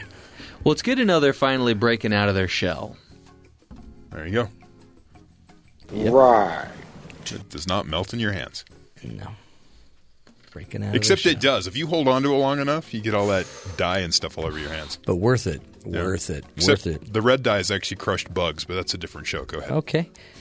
Downer. Uh, man says a neighbor attacked him with a weed eater. Yeah. You will never believe what state this was in. Mm, Florida? Exactly. Oh, just a guess. Uh, police investigate all types of violent crimes, but rarely do those involve lawn equipment. Two neighbors had never met each other before, and then they had some heated words, and then it turned into a physical attack. He has 74 cuts on his legs, three on his back, and three bumps on his head. What the heck? This is why I don't mow my lawn. Yeah. By the pictures, you'd think he'd gotten into a, fly, a fight with a wild animal. Nope. Just a weed Just eater. his neighbor with a weed eater. Now, every time I hear the word weed eater, I start to cringe, Lorick said. Last Friday, while driving his truck, Lorick decided to stop to confront a neighbor, Jeffrey Koshin, who was doing yard work. Weeks before he claims Koshin sped down their flooded street on 3rd Avenue, splashing him, his paperwork, his phone, his wallet, basically told him, You're not a nice person in layman's terms for doing what he did to me. He swore at me and came right at me, uh, right to my face. That's where Lorick got in his truck. That's when Koshin swung the weed eater toward his face. Wow. Lorick wrestled Koshin to the ground, while St. Petersburg police uh, say another neighbor grabbed the weed eater. Hmm. Man. Do you think it was an electric weed eater or gas powered? Because the electric one, there'd be a, a limit A to how far he could I go. just right? outrun the guy. Yeah. I would have just got in my truck and left.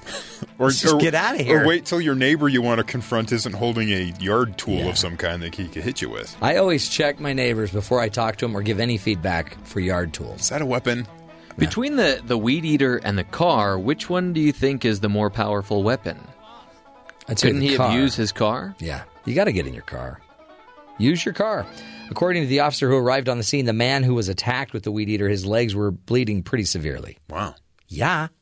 A little intense. See, tempers. Yeah. This is that's that's the problem. And a really important point: just because you have something to tell your neighbor, doesn't mean you need to tell it. He did splash you. Let's say he did it intentionally, but it sure beats the weed eater to the legs thing. Sometimes you you know Have you ever done that? Have you ever driven your car when there's huge puddles and Oh, just yeah. splash? Yeah, we used to do it all good the time. times. Those were good days. We weren't trying to splash people. We were Sure just trying to make big splashes. So. Sure you weren't. Okay. Hey, another guy. Um, this is what you could do instead. If you happen to have a 2000 Chevy Blazer Hmm. and about 51,000 pennies, Okay. You could glue all the pennies to the Blazer. Why? Why not? Okay. Hey. Although some of them fall off, I mean, I the, mean- the replacement cost is just a penny. It's pennies. Pennies on the dollar. pennies on the Blazer. Uh, this guy, I, I almost don't even want to give his name. Oh, I, oh, Larry Hall's his name. I don't know that I want to give it because He's fine. It's a lot of money. Yeah. I had to put them on one by one. Wow. He didn't build a machine, and then it took uh, seven weeks and six or seven hours a day. So he has free time. Took eighty tubes of silicone glue Which and you- three gallons of fiberglass boat glue. Just found in the garage. Yeah. Maybe that's what he was doing. He's cleaning out the garage and went, hey, here's an idea. Who has fifty-one thousand pennies? Somebody who has uh, fifty one hundred dollars. Is that was the math right on that one? I think that's right. That feels right to me. I don't know. We'll go check with our accounting department. Yeah. Oh, it's right. Um, Yeah, that's a lot of money just to put on your car. well, and what happened? One accident, and you got like twenty thousand pennies all over the sidewalk. And you still have 30,000 more on your car. This is a guy apparently that has a lot of time Yeah. and money. But stick to itiveness, though. Totally, You know, seven totally. hours for how many days? I mean, I would have given up about thirty thousand pennies. right. But not this guy. Plus, that car's got to weigh a ton. Mm-hmm. Right? Well, it's probably got to weigh four ton because it's got fifty thousand pennies on it. Right. All right. So, folks, again, if you were going to uh, evaluate your life day, we just gave you some examples that already tell you you're a winner. Yeah, you're already ahead of the game. You're already. You're not being attacked with a weed No, eater or no. attacking with a weed Right, eater. Right, exactly. You're not gluing pennies to your Right, car for weeks right, on end. Right. Life is good. And you can you get to look forward to M&Ms with a caramel center. Life is good. I'm totally going to buy those. I'm already. I'm on my way. And there's a Candy Crush TV show on the on the way. So mm. life is set. Plus, in just a minute, we'll be talking about why parents let their kids bully them. That's coming up next. BYU Sports Nation will be visiting us, finding out what's on their show. And the hero of the day, folks, stick with us. So much to talk about. And by the way, women, guess what, guys? Pay attention. They prefer their smartphone over you. Watch out! Watch out! We'll be talking about that too this hour. This is the Matt Townsend Show, helping you see the good in the world and helping remind you that you're part of that good. We'll be right back.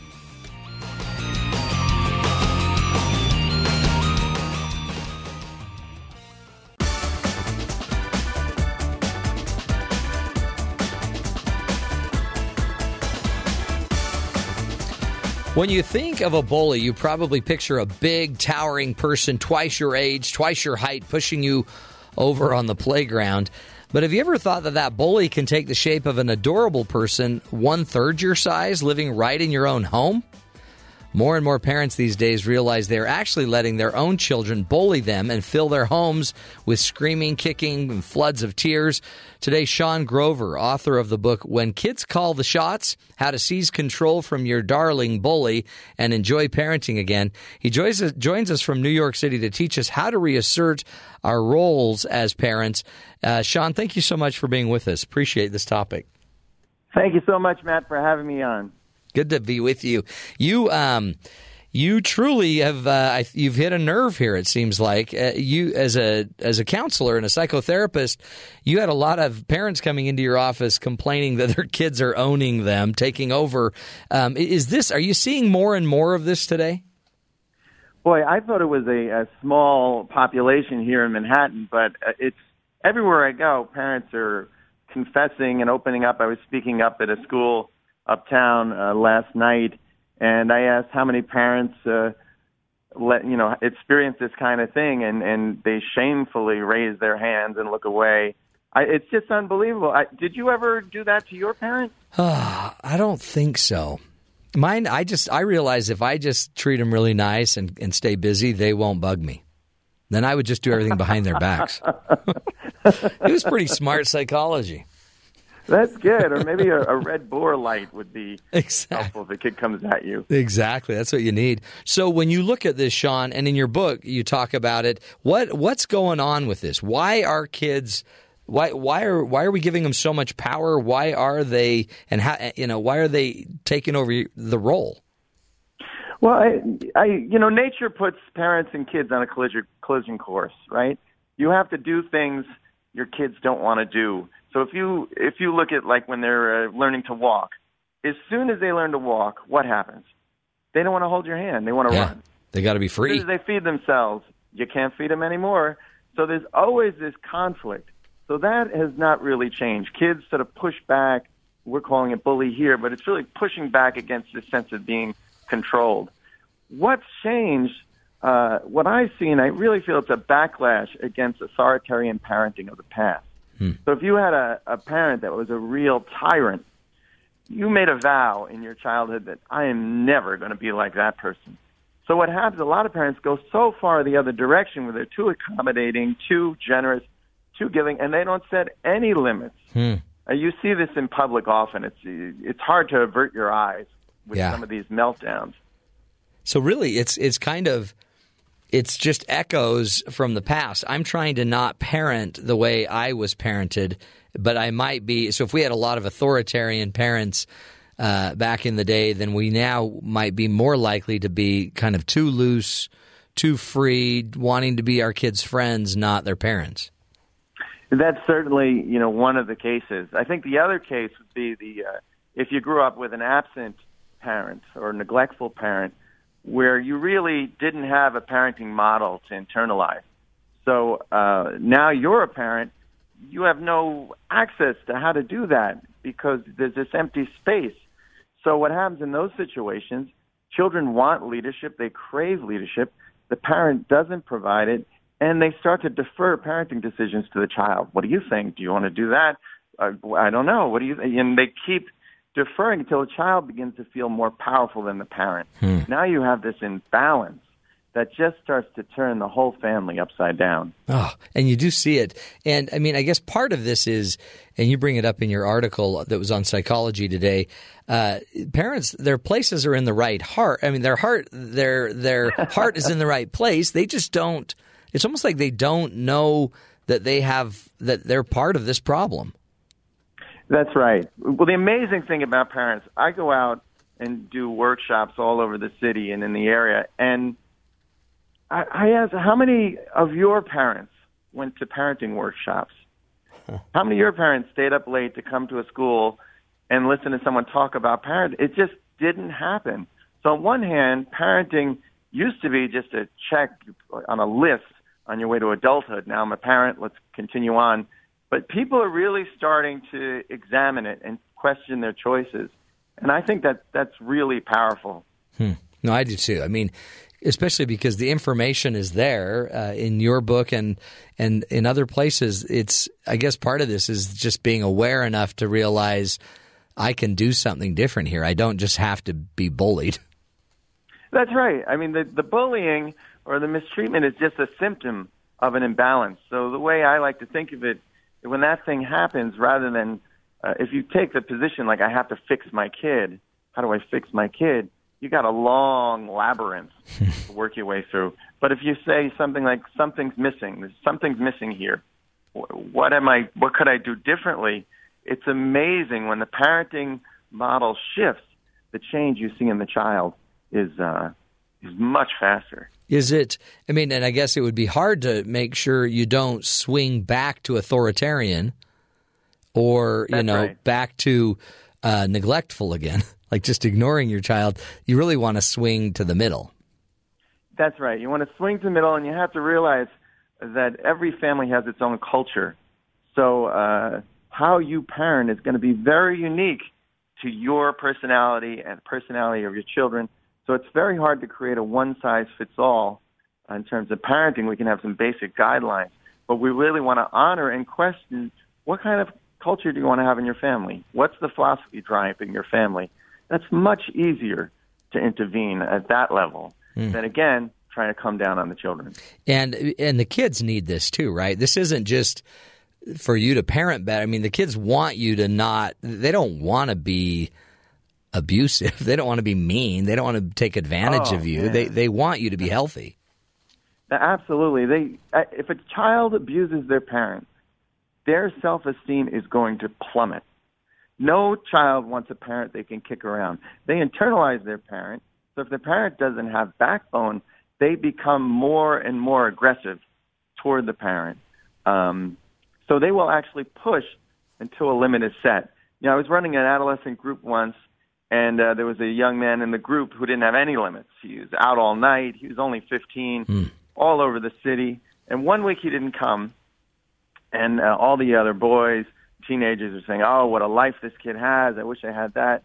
So I said to them, "How about I talk to your parents and get you his life? I get them to agree to all those freedoms for you."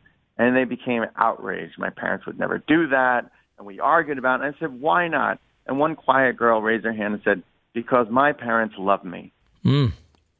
So the idea that limits are not punishment, these are necessary psychological requirements.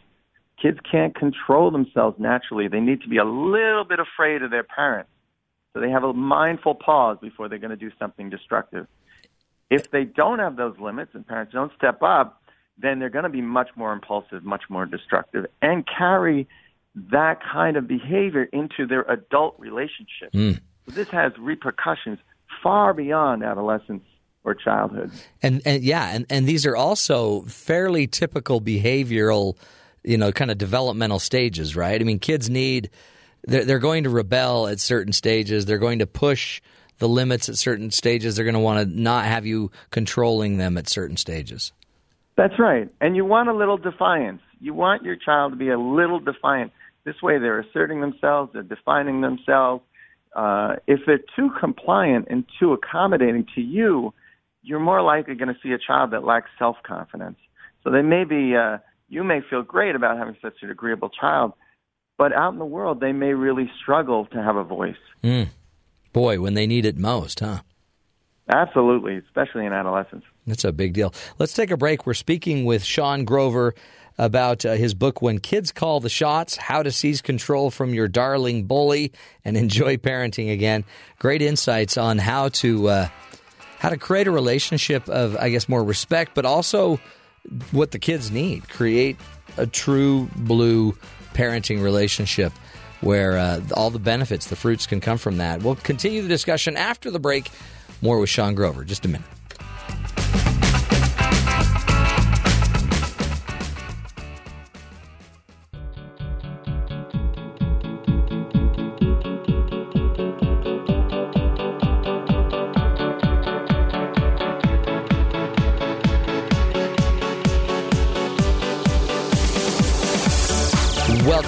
Friends, to the Matt Townsend Show. Hey, as we talk about parenting, do uh, do you feel like you're being bullied by your kids? Do you feel like they are calling the shots? If so, uh, you might want to look at yourself a bit and just figure out what's going on. Joining us is Sean Grover. He is the author of the book When Kids Call the Shots How to Seize Control from Your Darling Bully and Enjoy Parenting Again. He joins us from New York City, where he teaches classes, parenting classes, and he helps people, I guess, re- regain the reins of uh, the parent child relationship. Is that what you do, Sean? Absolutely. And I think as I get older, I'm getting more and more impatient with parents that are, are resistant to it. They'll often, uh, they, they kind of sound, start to sound very whiny to me, like, Mm. I don't know what to do. Or, And I'll say, well, who's paying for the cell phone? Who's paying for all these gadgets? What what they the kids are really it goes beyond spoiling because spoiling you basically have a kid that's annoying or obnoxious, but this kind of situation you have a kid who's overly aggressive, and that's going to infect all his relationships. Well, and yeah, that's not going to go well in life. That, oh no, that will that will come back to haunt them, and then it will eventually come back to haunt you. Absolutely. You know, it's it's funny. I've been doing this a long time, and uh, I had a I see this often. Kids will uh, come back and visit me as adults, and a young man came in. He was early twenties, and he brought his girlfriend because they're having problems. I sat in my chair, shocked that he was talking to her and yelling at her the way I heard him 15 years ago Mm. yell at his mother. So nothing was done at that point, and so here we are as an adult. This is how you treat women. Wow. Handed down. So what do we do? How do we um, you know, seize control again from the darling bully?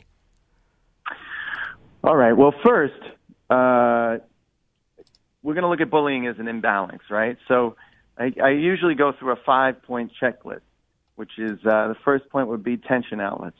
Does a child have enough physical activities?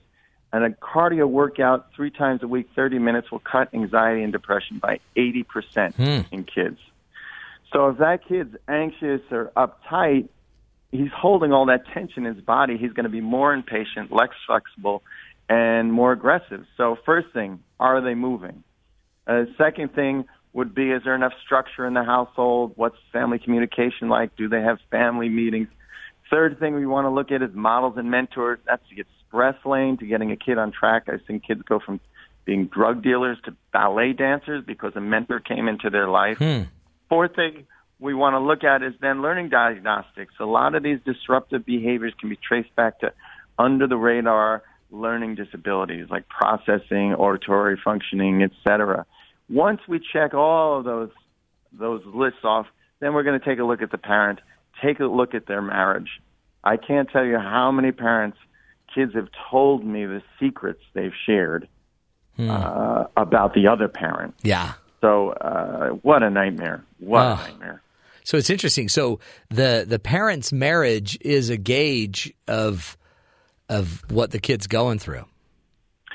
Yeah, and you know they come to therapy because they they're they want the kid fixed instead of like dropping the car off. Right. And they they're in for a big surprise. Uh, Last year, I had this young man. I said, you know, if you want to have a meeting with your parents, we can always do that, and I'll I'll help you. You know, express things that you're worried about. And he got very excited. And uh, parents came in, sat on the couch opposite him, and they said, "Okay, we'd like to talk about him doing his homework."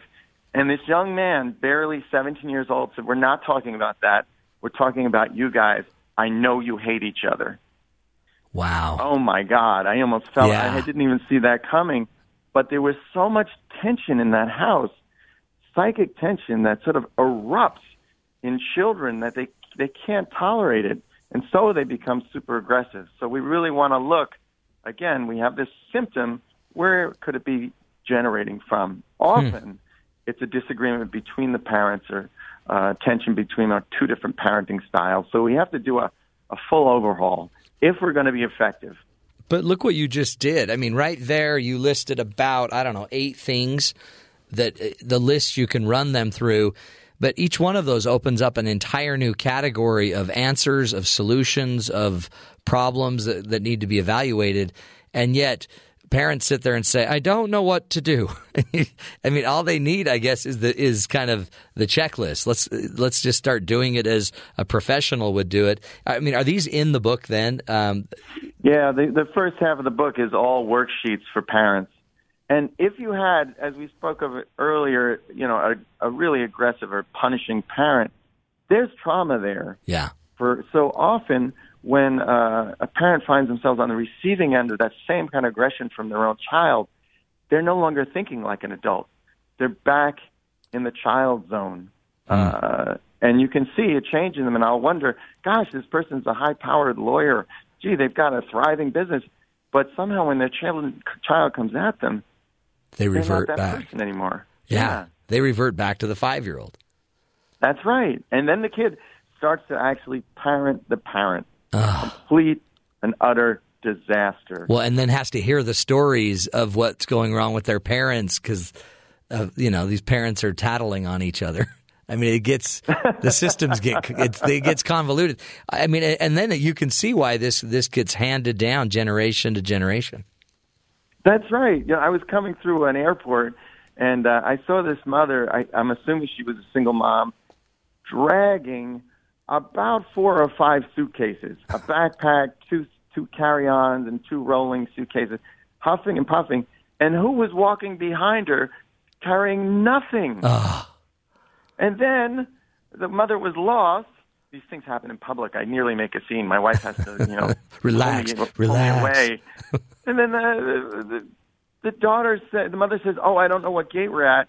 And the daughter, who's about thirteen, her sister's about twelve or uh, ten, and she turns to her and says, "Wouldn't it be nice to have a real parent?" Ah, And then the mother bursts out crying. It's like that's going to help. and I'm standing there with my wife is now pinning me to the floor. yeah, you want to go Uh, tear into this.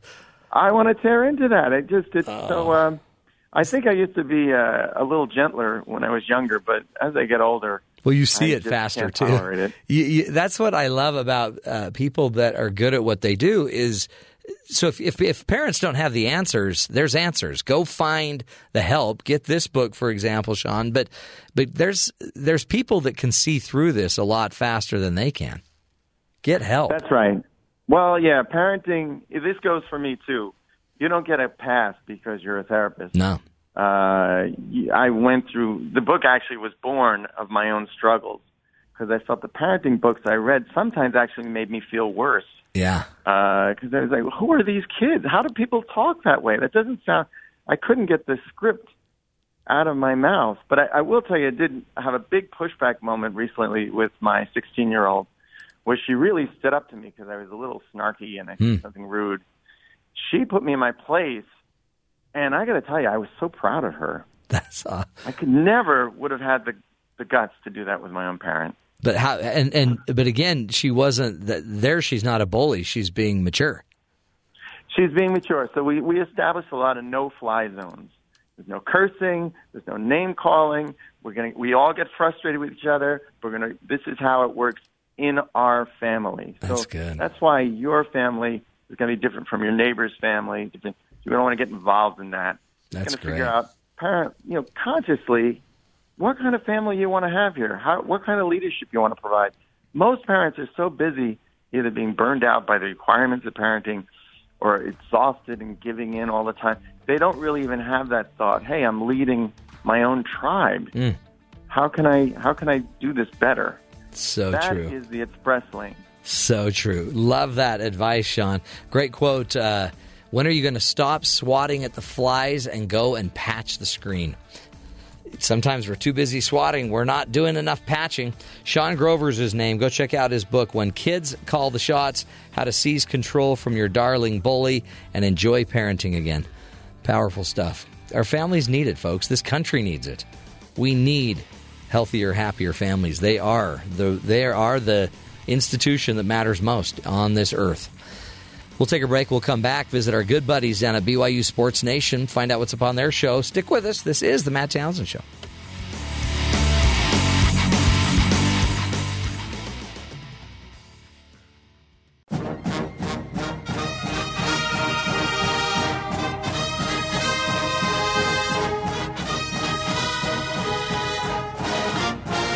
Welcome back, friends. Now we're going to shoot it down to our good buddies at uh, BYU Sports Nation today. It's Spencer and uh, Jason, but we're playing a fight song. We were trying to see if you guys know what song this is. Boise State. How did you know that? Well, I just kind of assumed that since that's who BYU plays tomorrow, you may go that direction. Oh, is that who they're Process of playing? elimination, Matt. That's who they're playing, huh? Yeah, okay, turn Mhm. that off. We can't have that on BYU radio. that just made my stomach a little. Feeling sick now? Yeah. Oh man. Yeah, I don't like the horse meat. Oh, you know who does? Ului Lapuaho. You said that enjoys the horse yesterday. meat. He like he likes the horse meat. Yes, it is serious. Oh, In that his is- player profile on BYUCougars.com. It says his favorite food is horse meat. Holy cow! I don't know if you can say that. Where do you where do you get that? Yeah, Louis is an easy target for Boise State fans for a few reasons. Yeah. yeah. But wait, oh, never mind. hey, but hey, here's a question, you two. Does a Thursday night game throw teams off? It's got to be hard to plan, and you got to get ahead of the game. The short week is always tough, especially on the team that has to travel. Mm. BYU is the traveling team, albeit it's only an hour flight, more like 50 minutes, but it's still a road game and you're out of your comfort zone and it's early in the week. And so everything just gets compacted into like preparation and all that stuff. So, I mean, any advantage you can you can have as the home team because you don't have to travel and, and you can sleep in your own beds like that. Boise State, there's a reason they're undefeated on Thursday nights. Well, and, and the other part is, I mean, athletes. I mean, we all know this. The, the, most people are creatures of habit, but athletes especially. And when you look at what a typical work week is like for college football athletes, you know, Monday is a specific thing, Tuesday. So you have all the all these days that you're used to doing certain things leading up to a game on Saturday, and now everything is compacted and so I mean just being a creature of habit, getting you out of that like like Mm. Spencer said that comfort zone a little bit, it, it does mess with things. Oh yeah. Plus, just your diet. Yes. that too. that too. I mean, you're going up to Boise, you're going to be eating a lot of potatoes, Right, the carbs, you're going to be bloated. Yeah, bloated. Some I mean, horse meat. I mean, Yeah, it's, it's all weird. It's so ugly. Hey, okay, so I was reading a study and I thought about you both. Um, here's the study. It's a, it's about women prefer their smartphones over their partners. And um, I don't know. why I thought about you guys, but um, Yeah, thanks for that. but apparently women would rather spend time on their phone than with their partner. Women spend 12 hours more a week checking emails, sending text, surfing social media than they do with their loved ones. Well, they can be heard on social media at all times. Exactly. They, they have a listening ear. If they have a if they have a Samsung Note 7, it even heats up, it warms up. Something blows up and is currently prohibited from being taken on any flight in the Yeah. continental United States. but not that it's not cozy at times. You know. It, it is interesting. Honestly, it makes me sad, Matt. It you, really does. But you and your missus, you have actually had time away from your phones before, and you, uh, it brought your marriage closer together.